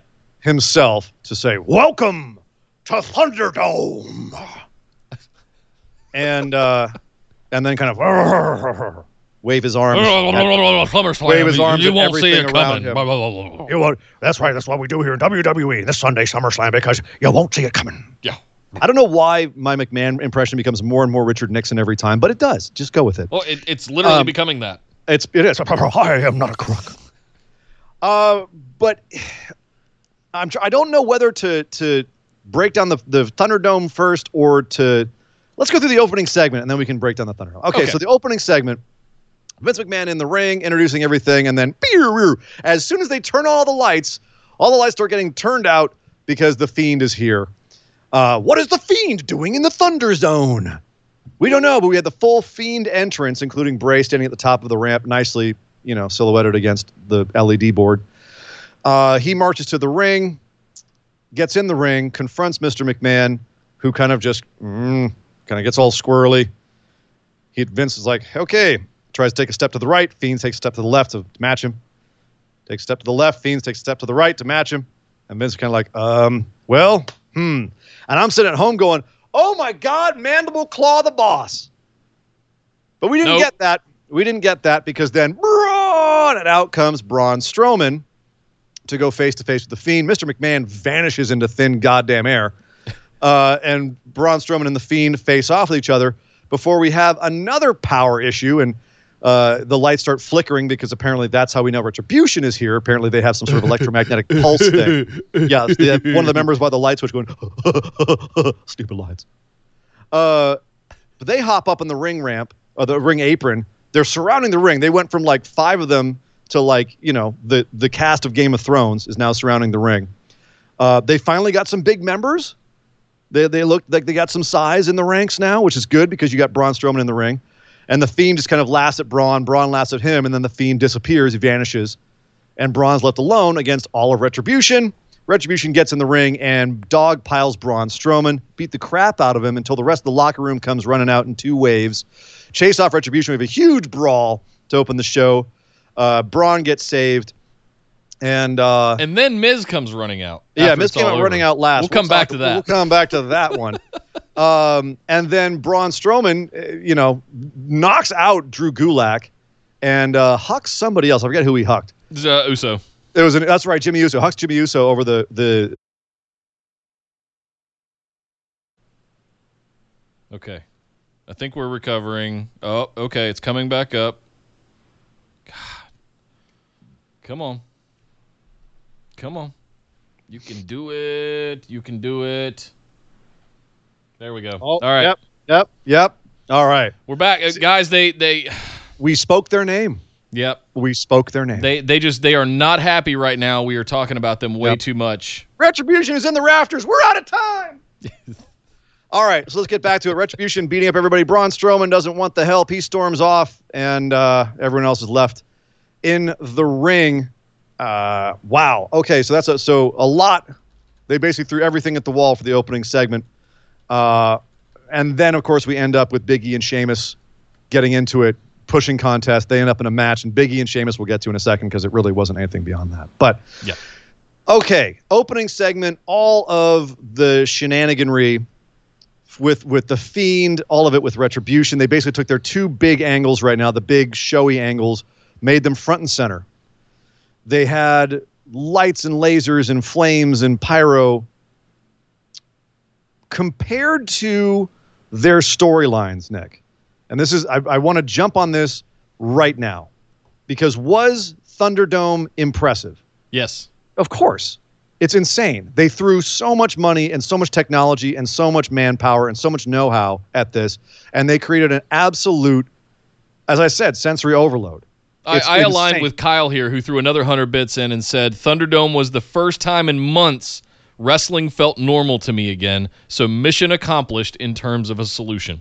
I, I agree with that. I, I thoroughly enjoyed the light show and the spectacle of it, and the full size Tron and the pyro and all of that stuff. It felt like we were kind of back to normal again. It felt like WWE Bombast was back. yeah. For better or for worse. Uh, how about so I I've detected a bunch of sound issues at the beginning, levels being off. Um, also, they had really awful, awful piped in cheering and booing throughout the whole thing. I mean, it sounded like WWE 2K. That's how Uh, the, bad the, the Fiend's. Tron was out of like the LED boards were out of order as well when he was coming out. In case you didn't notice that, Uh, yeah, I think they'll figure all those little things out. I'm not worried Yeah, about that. technical I issues. Think, I think the overall spectrum of just the presentation, Yeah, fan freaking tastic. dropped a lot love of every basically basically Gallows and Anderson's uh, contract went to paying for this. Yeah. Um, all that money. Thank you, Kyle, for the 100 people. bits, by the way. Jesse also dropped Yes. 100 bits in says, Thanks to the Thunderdome, the Fiend has low key traumatized my daughter. I'll post Oh, the really? video on Facebook later. Oh wow, that was when it happened. Yeah, we Wow, that's he didn't traumatize her before that. Anyway, um, okay. So what about the the screens, the fan screens, the the new audience? What did you think about that presentation? How that looked throughout the whole show? when it was when it was a when it was far enough away, it looked fine. It looked actually looked really cool. When it was close up, not so much. So there were a few shots during the Sheamus and Big E match that we're gonna talk about, um, where they there were really wide shots and they were up close on Big E and Sheamus, but in the backdrop of it, you could see that sea of faces back there. It was all right. I, I dug it. You know, it it, it was. Would I rather see empty seats there? No, but I would also kind of just rather see black, just blackness. Just turn the lights off. We don't need that. It it's cool, but as as Jacob alluded, it was kind of an awkward experience to be a Yeah. part of that. And it was kind of awkward for us too to just see a people, bunch of people like laid out on their couches. And that was the thing. That was you hit on something that I wanted to talk about. Is that everyone who was there, um, and I know people that threw up peace signs and they got booted. Do you know what I mean? Like I think they were they're WWE so nervous people are going to throw up hand signs or have like like bring up something into the screen. Um, and I don't blame them. I mean, they are really taking a chance there. If you've got 2,500 people out there in your audience, or however many there are, uh, maybe 250, I don't know, man, I, whatever the number is, you have a whole bunch, and that's a lot to keep track of at once. And if you miss one and it gets on TV, boom, you're in trouble. So Yep. I get why they're being so anal about it, but at the same time, they're putting themselves in that predicament, and they really have that issue where they're giving themselves a 15 second delay uh, to be able to catch it, to be able to catch any of that and edit or boot the person or whatever. Um, but as a result, we're having a bunch of just kind of like just heads, you know, Right. just heads and people not really reacting. Very rarely, o- only during Oscar's entrance later in the show did you see actually like a lot of people clapping and getting animated. And maybe that's something that will that will change as it goes on and people realize, you know, how to act on the screens. Like I don't know, but it was very obtrusive in this one that a lot. It was just a lot of heads. Yeah. and it looked to me it looked very weird. And I don't know if this will change if I will just get used to the audience being there like that. Um, because like a regular audience can be distracting from a match, but this was really distracting. I kept like looking at all the screens to try to see what they all were. Do you know? And I don't know if that's going to go away too. So I- I'm willing to give it a shot. It was definitely interesting, but it was weird. And I heard it described at one point of being the uncanny valley of wrestling production. And it, it good way to really it, it that's really what I want to kind of rest on is yeah, it's close, but it's also it's that point where it, like, you get so close and then just boo, it just gets really really weird. I It's think really if weird. they had done sure the if- Thunderdome uh, thing uh. with all of the effects and the the LED lighting and everything and all of the augmented reality they were doing for everything, including ads and all of that, like they re- like Cesaro's entrance. He had green square laser beams shooting all the way through my TV. Like I want to put some 3D goggles on and watch this kind of stuff. Yeah. Right? This is, so I don't I don't think the fan thing. It's cool. I, I think it was unnecessary. I mean, if you're just gonna, you if you just had blackness and piped in a little, about fifty percent of the fan noise that you did, it still would have worked. I don't know that fan noise is pretty awful. I mean, that they, I don't know what they're going to do about the noise. It, it feels it feels like playing the WWE video games, which just is you know Yeah. very fake. Yeah. Um, the opening segment as a whole, jumbled mess, or was it exciting? Was it was it well written? And again, this is I put I, I say that question intentionally, Nick, because my thesis is WWE is just doing all of the big flashy things when what they really should be doing is working on their storylines and their presentation. Right. Yeah. I, I think Thunderdome's cool. It's cool. I love all the lasers and all the bright lights, but to me, it just it just sounds like to me it feels like someone who's reading a story, and you're like, ah, this is really an interesting story. So they start reading it louder. True. True. So what did you think about the like opening? no, segment? pay attention to me, kind of thing. And and I, you know, I remember the days twenty years ago when we were at six and nine million ratings and things like that. We would save all of this big spectacle stuff till the very end of the show, right? It was the Yeah. main event. It's what we all hung around for three hours for. We're like, oh my god, what are they gonna do? Now it feels like it's flipped on its head, and we do all the big stuff up top to try to goose ratings. uh, at the front end of the show, and that, that's. I just I don't know enough about all of that. It just something's off. And of course, hmm. 2020 sucks, and we've been through what we've been through the last six months. That's a given, right? Right. But I feel like now you've you've got a proper venue again. You've got all your kit back again, hmm. and it feels like you're that's still not good enough. I would have done this in a couple of steps. Maybe save the LED boards for SummerSlam tomorrow. But they wanted to give you the preview. They wanted to give you a reason to go watch SummerSlam. Hey, it's going to look like this, and, so, and tonight might be even bigger. SummerSlam might be even bigger tomorrow night. I mean, um, so Nick, there we are way behind, and there is a ton of stuff I want to talk about. I want to talk Okay. about Vince. I thought he no sold the Fiend. I didn't like it. I thought I, you know, Seth Rollins cries in the corner like a baby, and Vince just stands there like, oh yeah, I know what you are. Okay, whatever. I thought he no sold the Fiend. I didn't like it. We could talk Yeah, about Alexa agreed. Bliss not being on the show. We could talk about Nikki uh, saying, I don't know, Alexa seems a little off. It's not the Alexa I know, and what might be happening because of that. Um, I, you know, the Biggie and Sheamus match. I, I don't think we need to talk about that. It, was it a beginning of a Biggie and Sheamus feud or just a way to fill time? I don't know. It was just kind of there. They worked their asses off, but it was just there.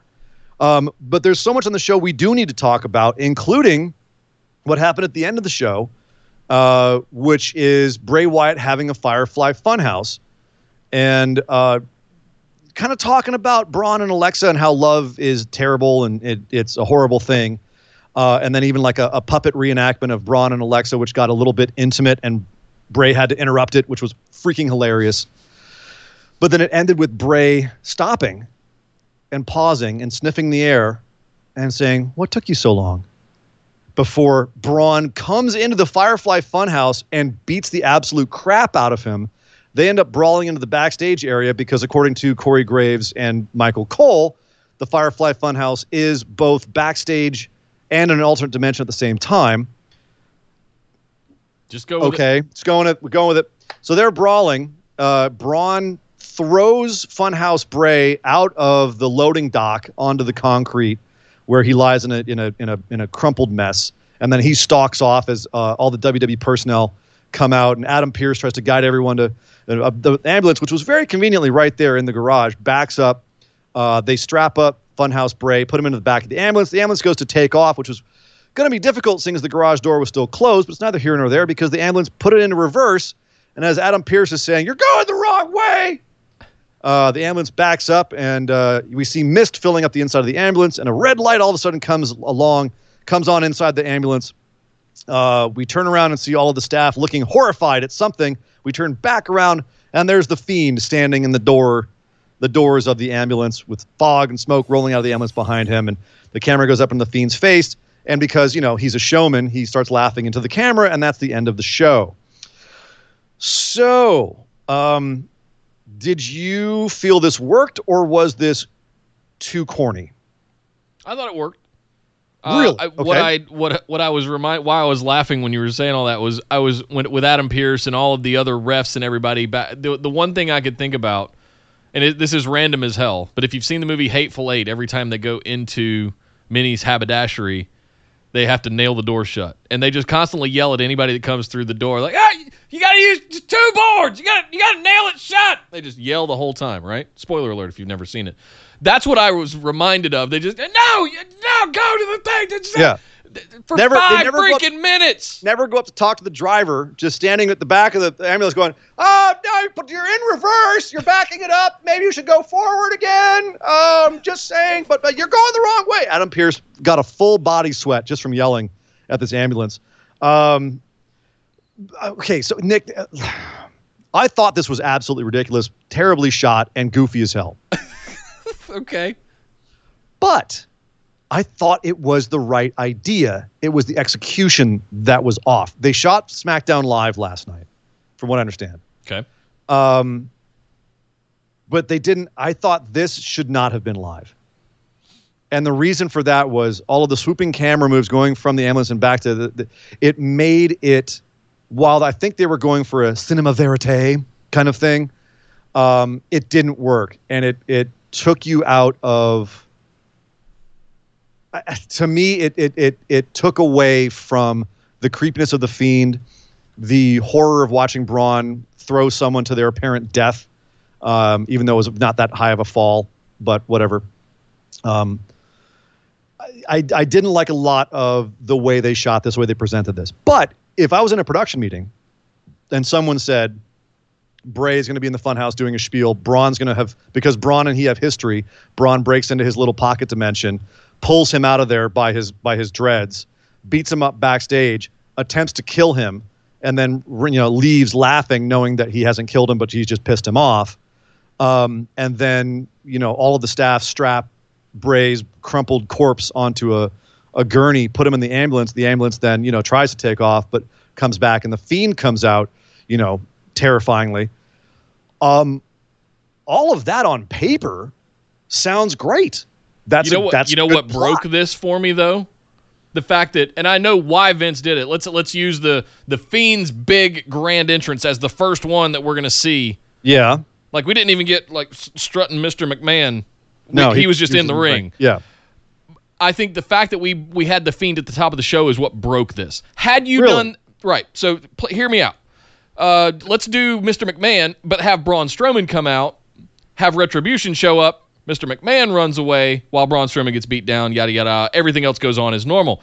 Then we have Braun because he's so mad that he got beat down. Go down and just uh, track down where Funhouse Bray is, gets into the Funhouse, and then kills Bray. Then goes into the ambulance, and Fiend pops out. First time we've seen him all night, and that's how we close the show out for the night. Yeah. You've I- got me so much more than the than the way that they opened it up, having the Fiend come out on Mr. McMahon. Yeah, two fiends was perhaps too much. I Yeah. I, I concur. I actually that's a really good point. Um, again, for me, it was just presentation. It was also detail work, which is something that Bray's usually really good at. Um, you know, why did the cameraman go run up and get right into his face? Like it's it's Why little is he logical. sticking his freaking tongue out? I don't mind the tongue, but it's it it the the issue more for me is um it's hard for me to watch these shows and not think about the logic of the situation. If the, if this is you know I know that they try to have a camera go back and forth between being a passive observer and an active cameraman in the scene. Um, but sometimes the fact that they don't definitively say which one it is and they actually go back and forth within the scene as to if the cameraman's actually there or not um, that drives me freaking insane. It drives me nuts make a decision. Is the camera a all-seeing eye or is it an actual human being holding a camera in the situation? Which one is it? Make up your damn mind. Because if you don't know then i'm going to be sitting there wondering why the fiend isn't tearing this cameraman's head off. Right. and he said he's laughing into the camera. You know that's a big issue for me.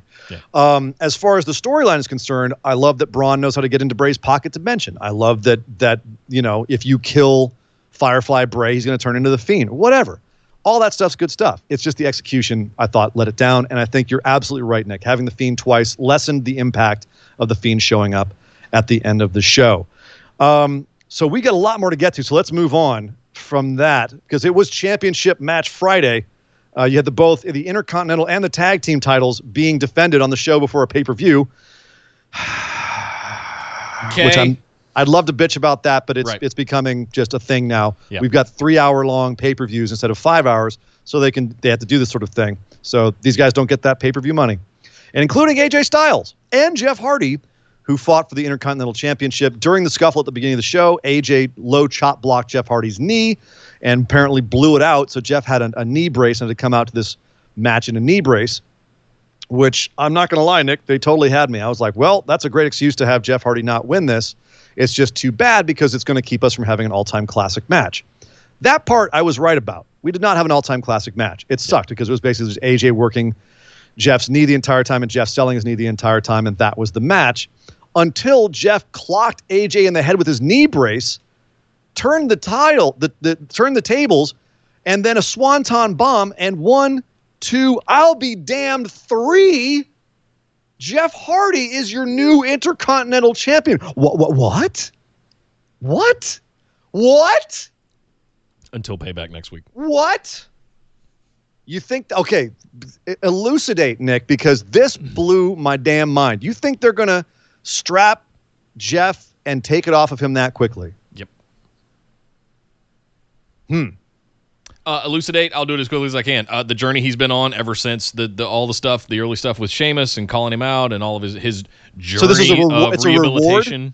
It's a reward win. Yeah, hey, we put you through, a- hell with, with, through hell with that alcoholic line. So here's Yeah. a here's an intercon here's a intercontinental belt just for your trouble. And it's you know it's the one thing he said he wanted to get again, and he got it. So congratulations, I guess. this feels to me like a hot shot day of screw it, let's put it on Jeff kind of decision.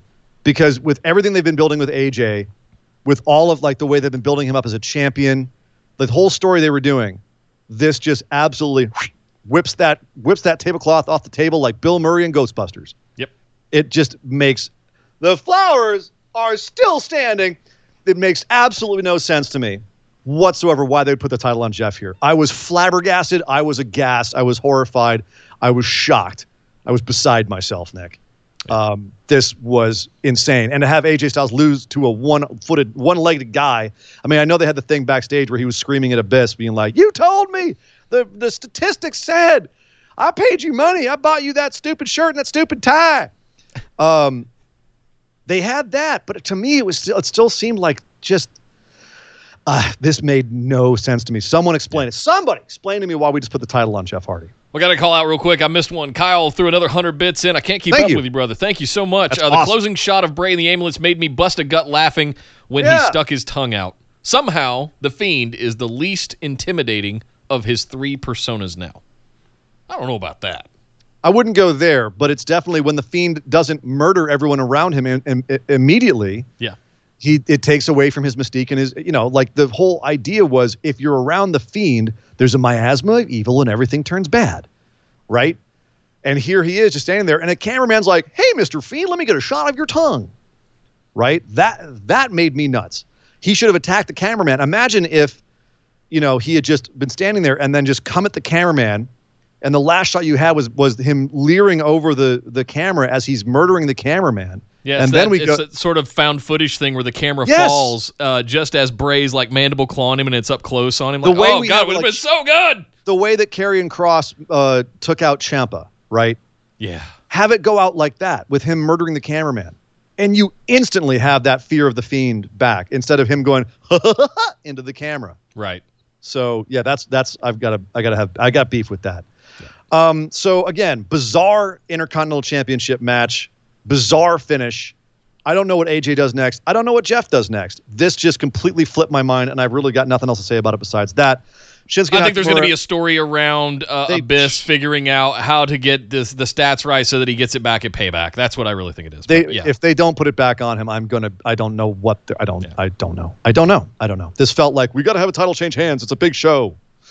Um, completely felt like a last minute decision, and they threatened. You know, all of that long term storytelling, right out the window. Are you watching, Shinsuke- Seth? Yeah, Shinsuke, Shinsuke Nakamura and Cesaro versus the Lucha House Party ended pretty much how you'd expect, with Shinsuke and Cesaro retaining. That being said, man, Gran Metalik took a nasty fall to the outside, trying to hurricanrana. Cesaro, not really sure what he was going for. All I know is he ended up with uh, about a eight foot fall straight down onto his back, and it just eh. And they definitely had to improv a little bit at the end there. You could see Nakamura uh, just basically going through the motions of what he was supposed to do in the match. After that, even jumping out and like throwing a like threw a boot on Metalik, like well, I'm supposed to come out here and beat you up so I can win. Um, but ultimately, yeah, they the Lucha I House want to talk about that triple moonsault by Lince Dorado. the triple moonsault, and then also the the tilt a whirl all the way around twice with Cesaro and Gran Metalik.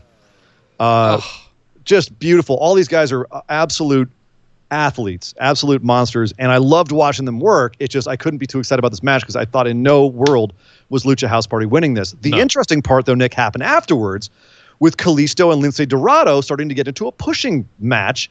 Um, and and seeing like there's some tensions. There's some trouble in paradise for Lucha House Party, Nick. Mm-hmm. Mm. So I'm very curious. I am actually curious where that's going because Lince versus Kalisto put it in my eye holes. You got a very good taste in this match, and we've had plenty in the past, but this match alone with the triple moonsaults back to back to back to back, Mm-hmm. uh, and you also had that spin crazy stuff that he did with Cesaro, which it takes an incredible base like Cesaro to be able to do He's, that. the, he's kind the of best stuff. lucha base in WWE. I'll, I'll, Yeah. I'll stamping. I'm Let stumping anybody spider monkey all over Cesaro, Yep. and they're going to look amazing doing it. Kyle with another hundred bits. Can. Hey, someone son, yes. can someone please tell Bruce if you do a partners if you do a partners, can they get a long story? With freaking everyone, it means nothing. Like the trope, but it's a bit much with Zelina's men, Riot Squad, LHP, etc. Yeah, I see what I you're saying. I mean, saying. that's been how they break up tag teams since Yeah. forever. Is at some point there's friction in the tag team, and they're just not on the same page right now. It's tale as old as time. I mean, I got excited seeing Metalik and AJ Styles wrestle. Like, uh, I, I would love to see Metalik have a legit singles run, just like they're doing with Big Yeah. E right now, and I let that was- Kalisto and Lince Dorado go off and do their thing for a little bit. I, I'm ready for Lucha House Party to break up. They don't have Yeah. enough tag teams for them to do that, but I, I'm okay with that. Yeah. I, I, I'm not a big fan of the Lucha House Party gimmick. I'm a fan of all of the talents, but just the Lucha House Party gimmick does nothing for me.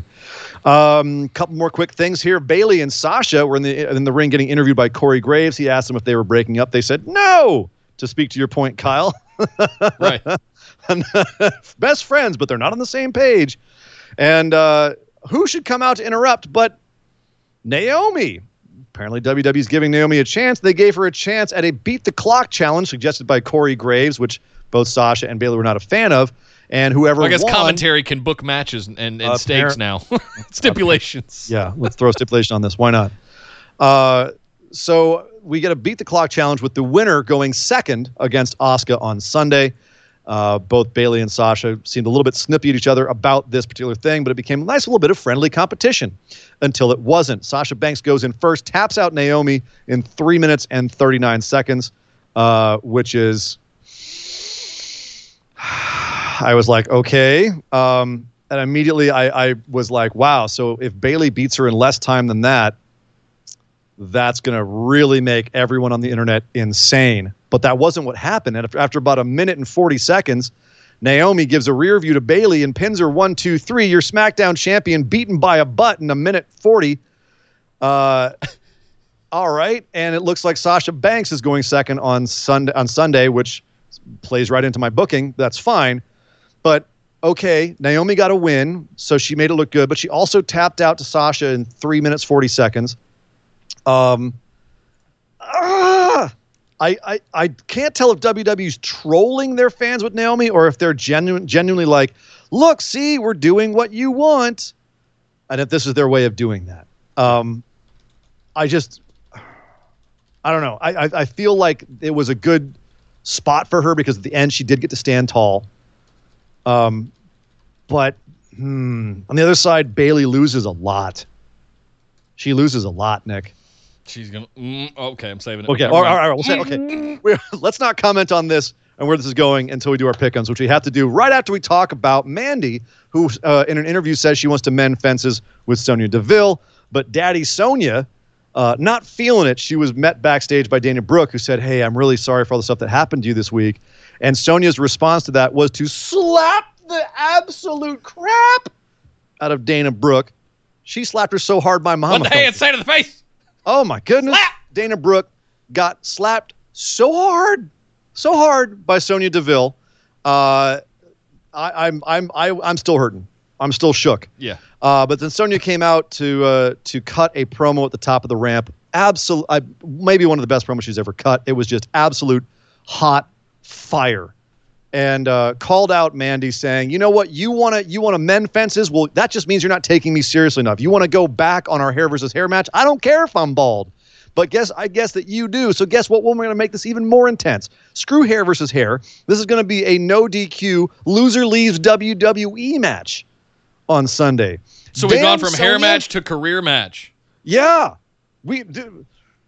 This got serious real quick. Yep. This shit es- escalation. Um, so let's first of all, damn, Sonya was absolutely amazing here. Uh, I, I can't say enough good about her. Why do you think it just became a career match?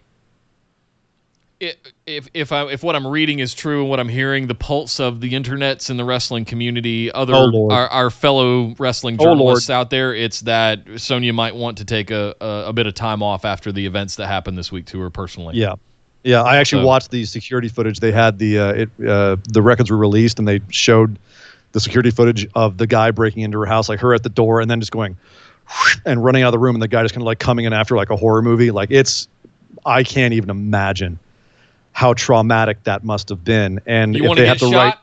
That's how you get shot. if you come to South Carolina, Yeah. Um, North Carolina. We we it's not South. Sorry, with, come- with you come- condolences to Marshall. if you come to the Carolinas, yes. that's how you get shot. Yeah. You walk into, you cut someone's screen door and walk into their house Yeah. with a knife. If That's the dog don't get, get you shot. first, Daddy Yeah, well, that's shotgun right. will. That's right. That's right. Dog Ziggler, who's a good burger burglar killer. yeah. and burger killer for that matter. But uh, all right, so Sonya very likely traumatized by this.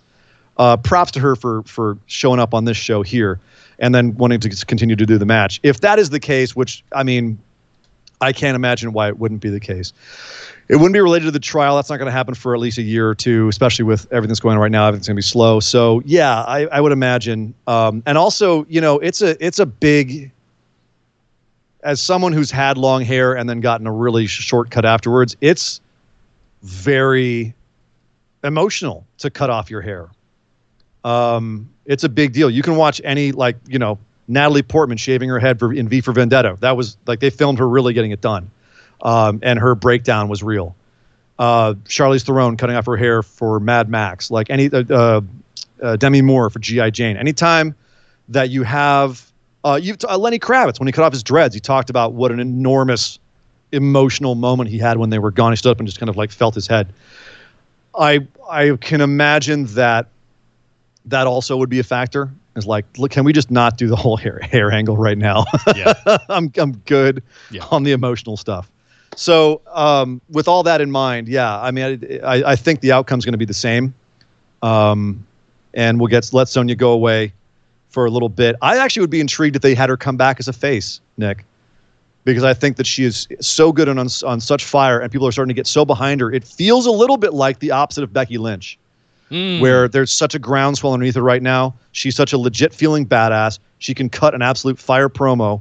Um, and people are starting to rally behind her for real life events. If they have her come back as a sort of a nominal face and send her on the Becky Lynch path, I could see her being absolutely huge. It's just will will Vince get behind someone without blonde hair? I guess is the question. Good point. Someone else man, without Good blonde point. hair. Yeah. They didn't want to get behind Becky until she forced them to. Yeah. So, well, that is SmackDown, Nick. Um, quite a lot, and a lot that we could have talked about, but we don't have time because we've got a we got SummerSlam coming up tomorrow, and that means we need to give our SummerSlam pick'ems.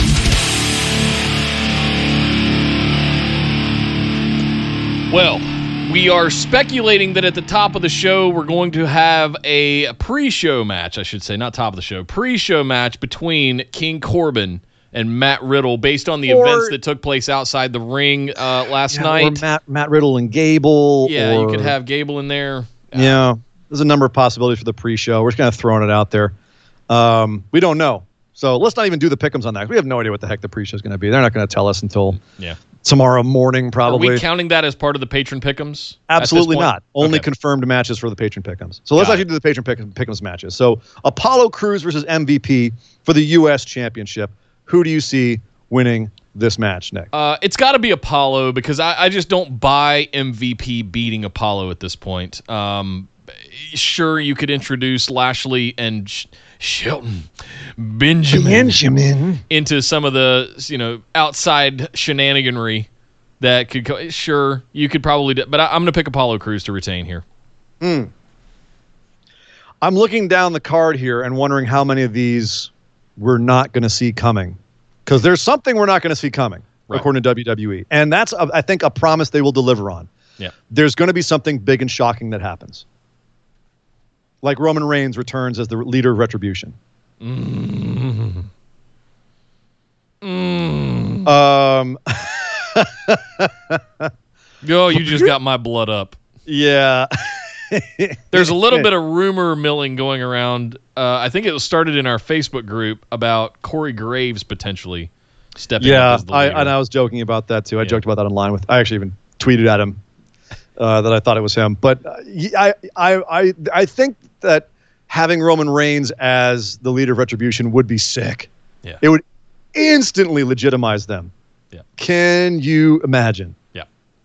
Uh, but that being said, what we have to expect that we won't expect on Sunday, no idea. I think Apollo wins here too. I don't think this is the big surprise match. That being said, if MVP MVP does come away with it, it would be, I think it would it would lend more to what he's saying on on Raw, Um, and I think it would empower the Hurt business again, which they need.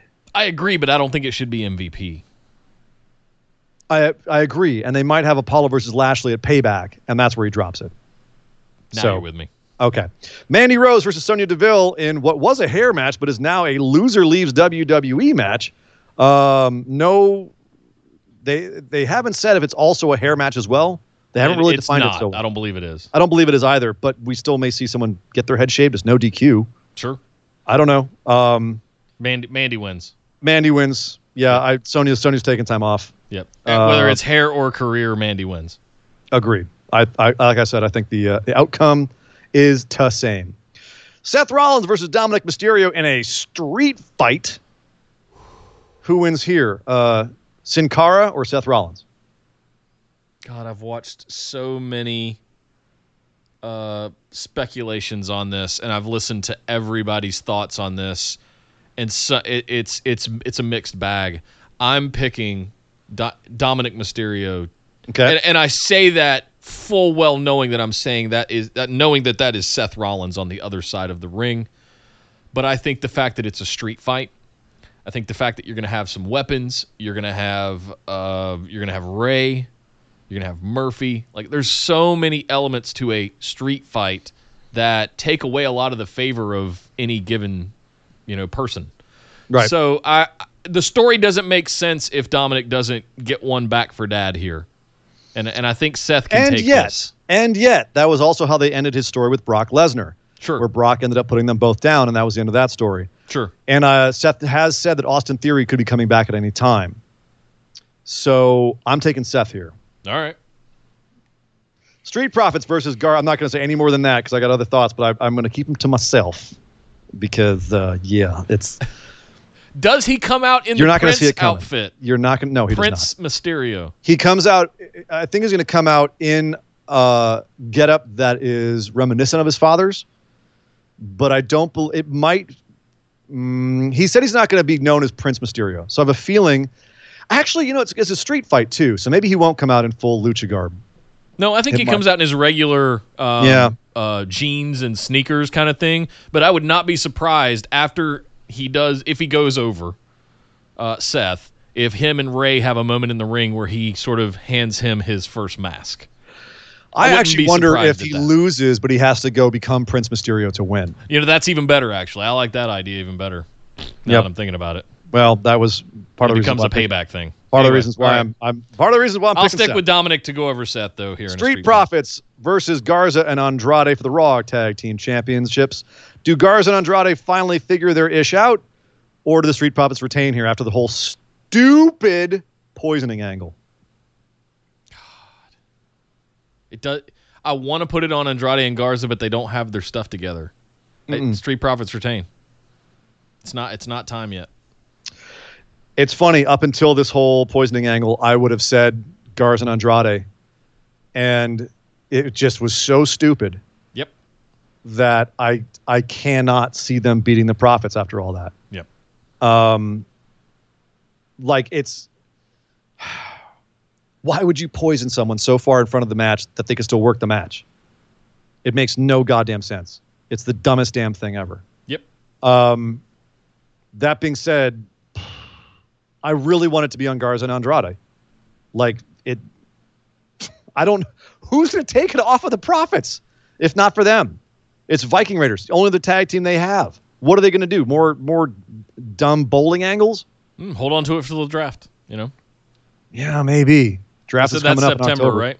September, October. Yeah, very pretty. soon. It's going to come up soon. So, mm, I don't know. Yeah, I'm gonna stay with Street Profits. Yeah, I'll I'll go with Garza. They've done and a good job carrying it. They always wear red. The titles are red. They look good with the titles. Uh, There, Yeah. There's other elements to this as well. Would would Andrade is would it be good to have a sort of heel faction, heel tag team uh, with the tag titles right now? I'm, I'm not. Well, sure. you got it on SmackDown. Heels have it on SmackDown. right, exactly. I just need I need some titles to change hands on the show. So Yeah. I'm going to take Garza and Andrade. Oh, we'll Uh, get there. not- I ain't going to put a whole lot of uh, points on it, but Bayley versus Asuka for the SmackDown Women's Championship. She will be going first uh, between her and Sasha. Who is picking up this one? Asuka Okay, and Bayley uh, is finally defeated. All right. And then Sasha Banks versus Asuka. Who's winning this one? Oscar. Asuka. So you think Asuka two belts at the end of the show? Yeah, we're we're on this uh, between Becky two belts and two belts Banks and Dose belts Bayley. Let's See, why I not have Asuka two two belts? I think um, it's very possible Asuka could run the. I mean, Bayley just seems to be losing a lot, Yeah, which is why I think she's winning here. I think she beats Asuka, and then they're all happy-go-lucky going into Asuka versus uh, Sasha, and they over they, they overestimate their chances and they underestimate Asuka, and Asuka ends up beating Sasha and getting the Raw Championship, which is the brand she's on. So then that becomes elegant. They can just have uh, Bayley and, uh, and Sasha just go back. Well, I guess they can still be on both brands. I like that one, but I like the inverse better. I like Bayley falling at the top of the show because of this. and then Sasha getting it and back. then Bayley not not being willing to help or something, or just Uh-huh. walks out the- on her, the- kind of like she did the last wedge, night. the wedge, and the, being and it just there. really kicks things off. So Mm. Sasha retains her Raw Championship because she's fighting a beaten down Asuka, right? yeah. Or sorry, yeah. Uh, So Bayley ends up coming out of it. Uh, is, is she's also shown to be the one that's a little bit more bratty and a little bit more petulant. So I could totally see Bayley losing hers to Asuka, but Sasha retaining hers and Bayley being like bent out of shape and jealous about it. Uh, and it just that driving that wedge even. There's a lot of possibilities. Yeah, I'm I'm, gonna take. I'm gonna. I'm gonna- I think it's even more fun if you have Asuka win both. That's why. I'm okay, so that. you have Asuka two belts at the end of this. I'm Yeah. saying um, Bayley wins, Sasha loses. Asuka at least gets one belt coming out of this show. Braun Strowman versus The Fiend, Universal Championship match in a Falls Count Anywhere stipulation. Oh, where did that come from? That oh, that has been announced by WWE. Uh, it is a Falls Count Anywhere stipulation. Yeah. Put well, in that raises and- the stakes a little Put bit. that in your pipe and Uh, smoke it. while I'm thinking about that, Jacob gifted a tier one sub to Joker J. Nice. Thank you very much, Thank Jacob. brother. and uh, Joker J, make sure you thank uh, Jacob in case I missed that. Thank you very much, sir. All right. I, I, it, it has to be the Fiend. I'm picking the Fiend. Uh, you, this is like how do you? All of this build up. Braun has killed Funhouse Bray, and it has awakened the Fiend. I- I'm picking the Fiend. This is this resets the clock also back on pre Goldberg a year ago almost. So it's it's kind of right back where we were after Hell in a Cell last year, before we got to Saudi Arabia. The fact that payback is next week messes with my brain. Yeah, That's what is just really throwing me off about everything. Like, I feel that the show would be a lot more straightforward if I didn't have another pay per view next damn week and if it wasn't called payback. Bray could win and then Braun could beat him next week. And I don't think people would complain as much about bobbling the titles because of the storyline that they've established. Like Bray could get one over on Braun by having Alexa pop out and it, it surprises Braun and Braun loses. And then next week, Braun could man back up and, and win Yeah. the title back. I think there's a reason Alexa Bliss was not on the, the TV reverse. show last night, and Yes. we're going to see her tomorrow night. Agreed, And that's going to that's going to cause Braun trouble, and Yeah. Fiend takes it off him. or vice versa. Uh, you know, Braun could win tomorrow and then lose to the Fiend at Payback. I don't see the Fiend getting beaten twice. I could see Braun beating the Fiend though. I really could. The way that they've built it up, they've established like in his little storyline, in his little world, they've established that Braun, uh, Bray is kind of scared of Braun. Yeah, Like he's not sure how strong Braun is. You know, Braun went into the hyperbolic time chamber and came back out a different creature. right. So it's his power levels through the roof. Yeah. It's over 9,000. It's over nine thousand. Yeah. So I, I don't. This one is. There's a lot of matches here that are really kind of throwing me, where they really could go either way, and it depends on where they want to go. But I'm gonna I'm gonna say Braun wins. I'm gonna say Braun wins here. The Falls Count Anywhere stipulation, I think, also. Uh, Braun uh, Braun retains the championship. I'll put it that way, right? Like the Swamp match, where it's who knows what it is. I'm gonna say Braun retains. I'm betting on Alexa Bliss showing up and and somehow messing with Braun so that the Agreed. Fiend gets one over on him. That's what Agreed. I'm betting on. or Alexa could mess with the fiend.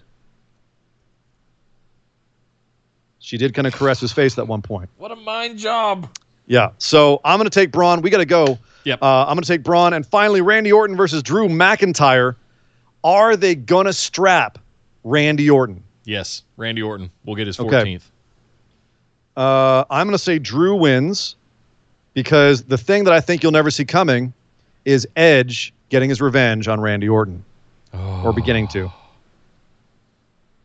Because that was Edge's whole thing, right? Wasn't that his line, Randy?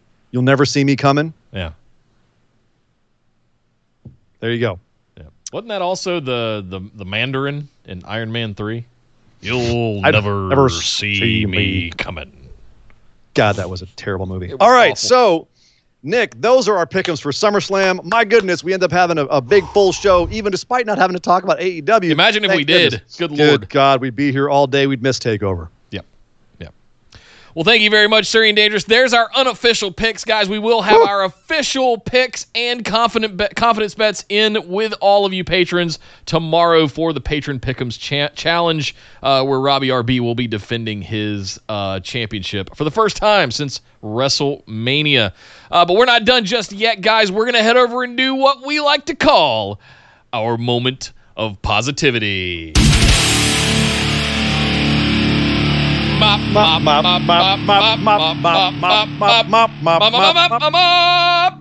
Mop. That's right. The mop, the moment of positivity. That time in the show, we look back over everything that happened over the last few days and find something that made us happy, that made us smile, something that we can go back out into the world with a, a sense of positivity.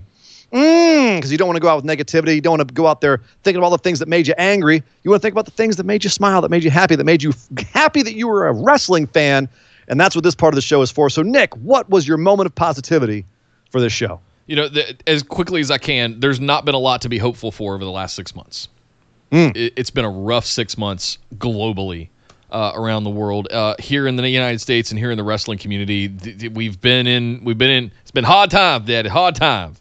Uh, I will say that my moment of positivity is the feeling that I felt last night in the opening of SmackDown. Uh, and just the the big pull away panning shots Yeah. of Thunderdome and the the LED lights and the giant Tron and the pyro and everything because for the first time as a wrestling fan in a really really long time I felt hope Oh, that we could get back to normal and that things are going to be okay. Wrestling's going to be okay. Never count out WWE, never count out Vince McMahon. They will come up with something and by God, they pulled something off. I can't wait to see what SummerSlam looks like tomorrow night if that was a teaser taste test of right. what what we were what we saw last night. I'm 50-50 on the fan LED board things, but the set itself fantastic. That was I, ag- I agree. It is fantastic. I, I wish I, I couldn't go all the way there. I had some reservations. Um, like I like what I said in the show. I don't want to bring that back up here. It's a moment of positivity, damn it. But I definitely know what you mean. I de- before the show, the anticipation for me of like seeing what they had in store was, uh, you know, to WWE's credit, like that's what they bring. They bring that like I know I'm going to see something I've never seen before. The spectacle, the spectacular, and that's what it was. It was spectacular. Yeah. So, uh, my moment of positivity, I'm torn. Because we had two absolutely lights out promo that made me just giggle and go in my seat, and that's Sonya Deville and Pat McAfee. The two of them absolutely just taking that ball out over the fence into the bay uh, was spectacular. You can tell I'm a fan of Giant Stadium. Uh, that was both of them just absolutely lights out. Gave me chills, gave me the tingles, gave me the the goosies, the hair standing right up on end on my arms. Both of them absolutely nailing their promos, making me excited for their individual matches. And frankly, Nick, we've got two damn good cards this weekend. Yeah, we do. NXT and SummerSlam both look like really interesting, good cards with some good matches, and we're going to have some interesting outcomes. And frankly, I think the Patrons Pick'ems Challenge is going to be a freaking bloodbath. Yep. And I think you and I are going to be sending out a whole bunch of I beat the host swag because, man, you get one match wrong tomorrow and it's going to be messy. Yeah. And, man, some of these matches, as we said, are straight coin flips. You could go either way. That's very exciting. I'm, I'm terrified. introduce confidence bets into that uncertainty and it's it's it's whatever Yeah, couple of quick that. things real quick uh, I'm not. Everything gets a one. Fans uh, or listeners are in the chat going two things. One, what about Otis in the briefcase? Two, what if we don't what if we don't see coming what if that is Brock Lesnar? Brock Lesnar returning and Roman Reigns returning have been rumored. Um, Brock coming back and getting involved, I think, would throw a gigantic pail of cold water over everyone's Sunday. Yep. Um, so I really hope that's not what the thing we don't see coming is, Yeah. um, because I'm seeing it coming and I don't want it. Kyle with 100 bits uh, said, Takeover main event hype is my mop. I think I replayed that video package of Cross and Oh, Lee 50 God, times yes. since Wednesday. Oh. feel like a kid over it with excitement. I agree. Yes. I've watched it oh. at least three times. Fully. God damn, they built that match Yeah. well. Even though, even the little like thing where I was like, eh, the fireball's a little goofy. I don't care. The whole thing was so good. It could, it could have been Adam Cole, you know? I don't know. It was. It could have been. Thank God it wasn't. Right. Thank God it wasn't. It's a mad, mad, mad, Oh. mad, mad weekend, Nick. This Yes. is just the beginning. We got to get going. We have a mailbag episode to do right after this, and we have a crap ton of questions to get through, and all of that before takeover. You so guys we gotta go. Holy Uh, crap! make sure if you're watching right now, hang tight here on the stream. We're going to put up the pause banner. We're going to take a 10 minute bio break and we're going to come right Yep. back and do the patron mailbag. So, same stream. Don't go anywhere. We'll be back. Um, but, guys, thank you so much for hanging out today. We hope you like your pick, our picks. Patrons, it's time to pick. Uh, we'll be putting up the sheet right after we get done with the patron mailbag. So, stay tuned for that. Keep your eye on your Patreon notifications uh, for that to go up because I'll be putting the sheet up over there first. Yes. Um, follow us over on Twitter and Instagram at BWO Podcast. You definitely want to be in our Discord. You can get a link to it by putting exclamation Discord right here in the chat, uh, or you can find it in the panels down below underneath right here on Twitch where you're watching.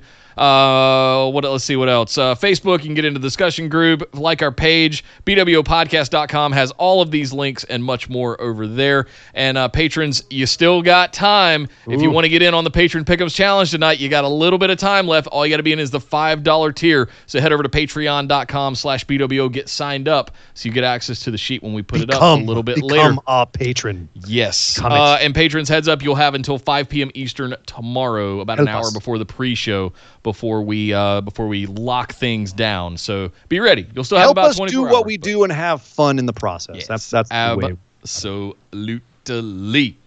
Uh, but my name is Nick Howell. You can find me on Twitter at Data Center Dude. And I am Sir Ian Dangerous. You can find me on Twitter at Sir Ian Dangerous. But by God, Somebody stop the damn match! This show is part of the Orbital Jigsaw Network. For more episodes, subscribe to us on iTunes, Google Play, or Stitcher Radio. For details and show notes from each episode, check us out, orbitaljigsaw.com.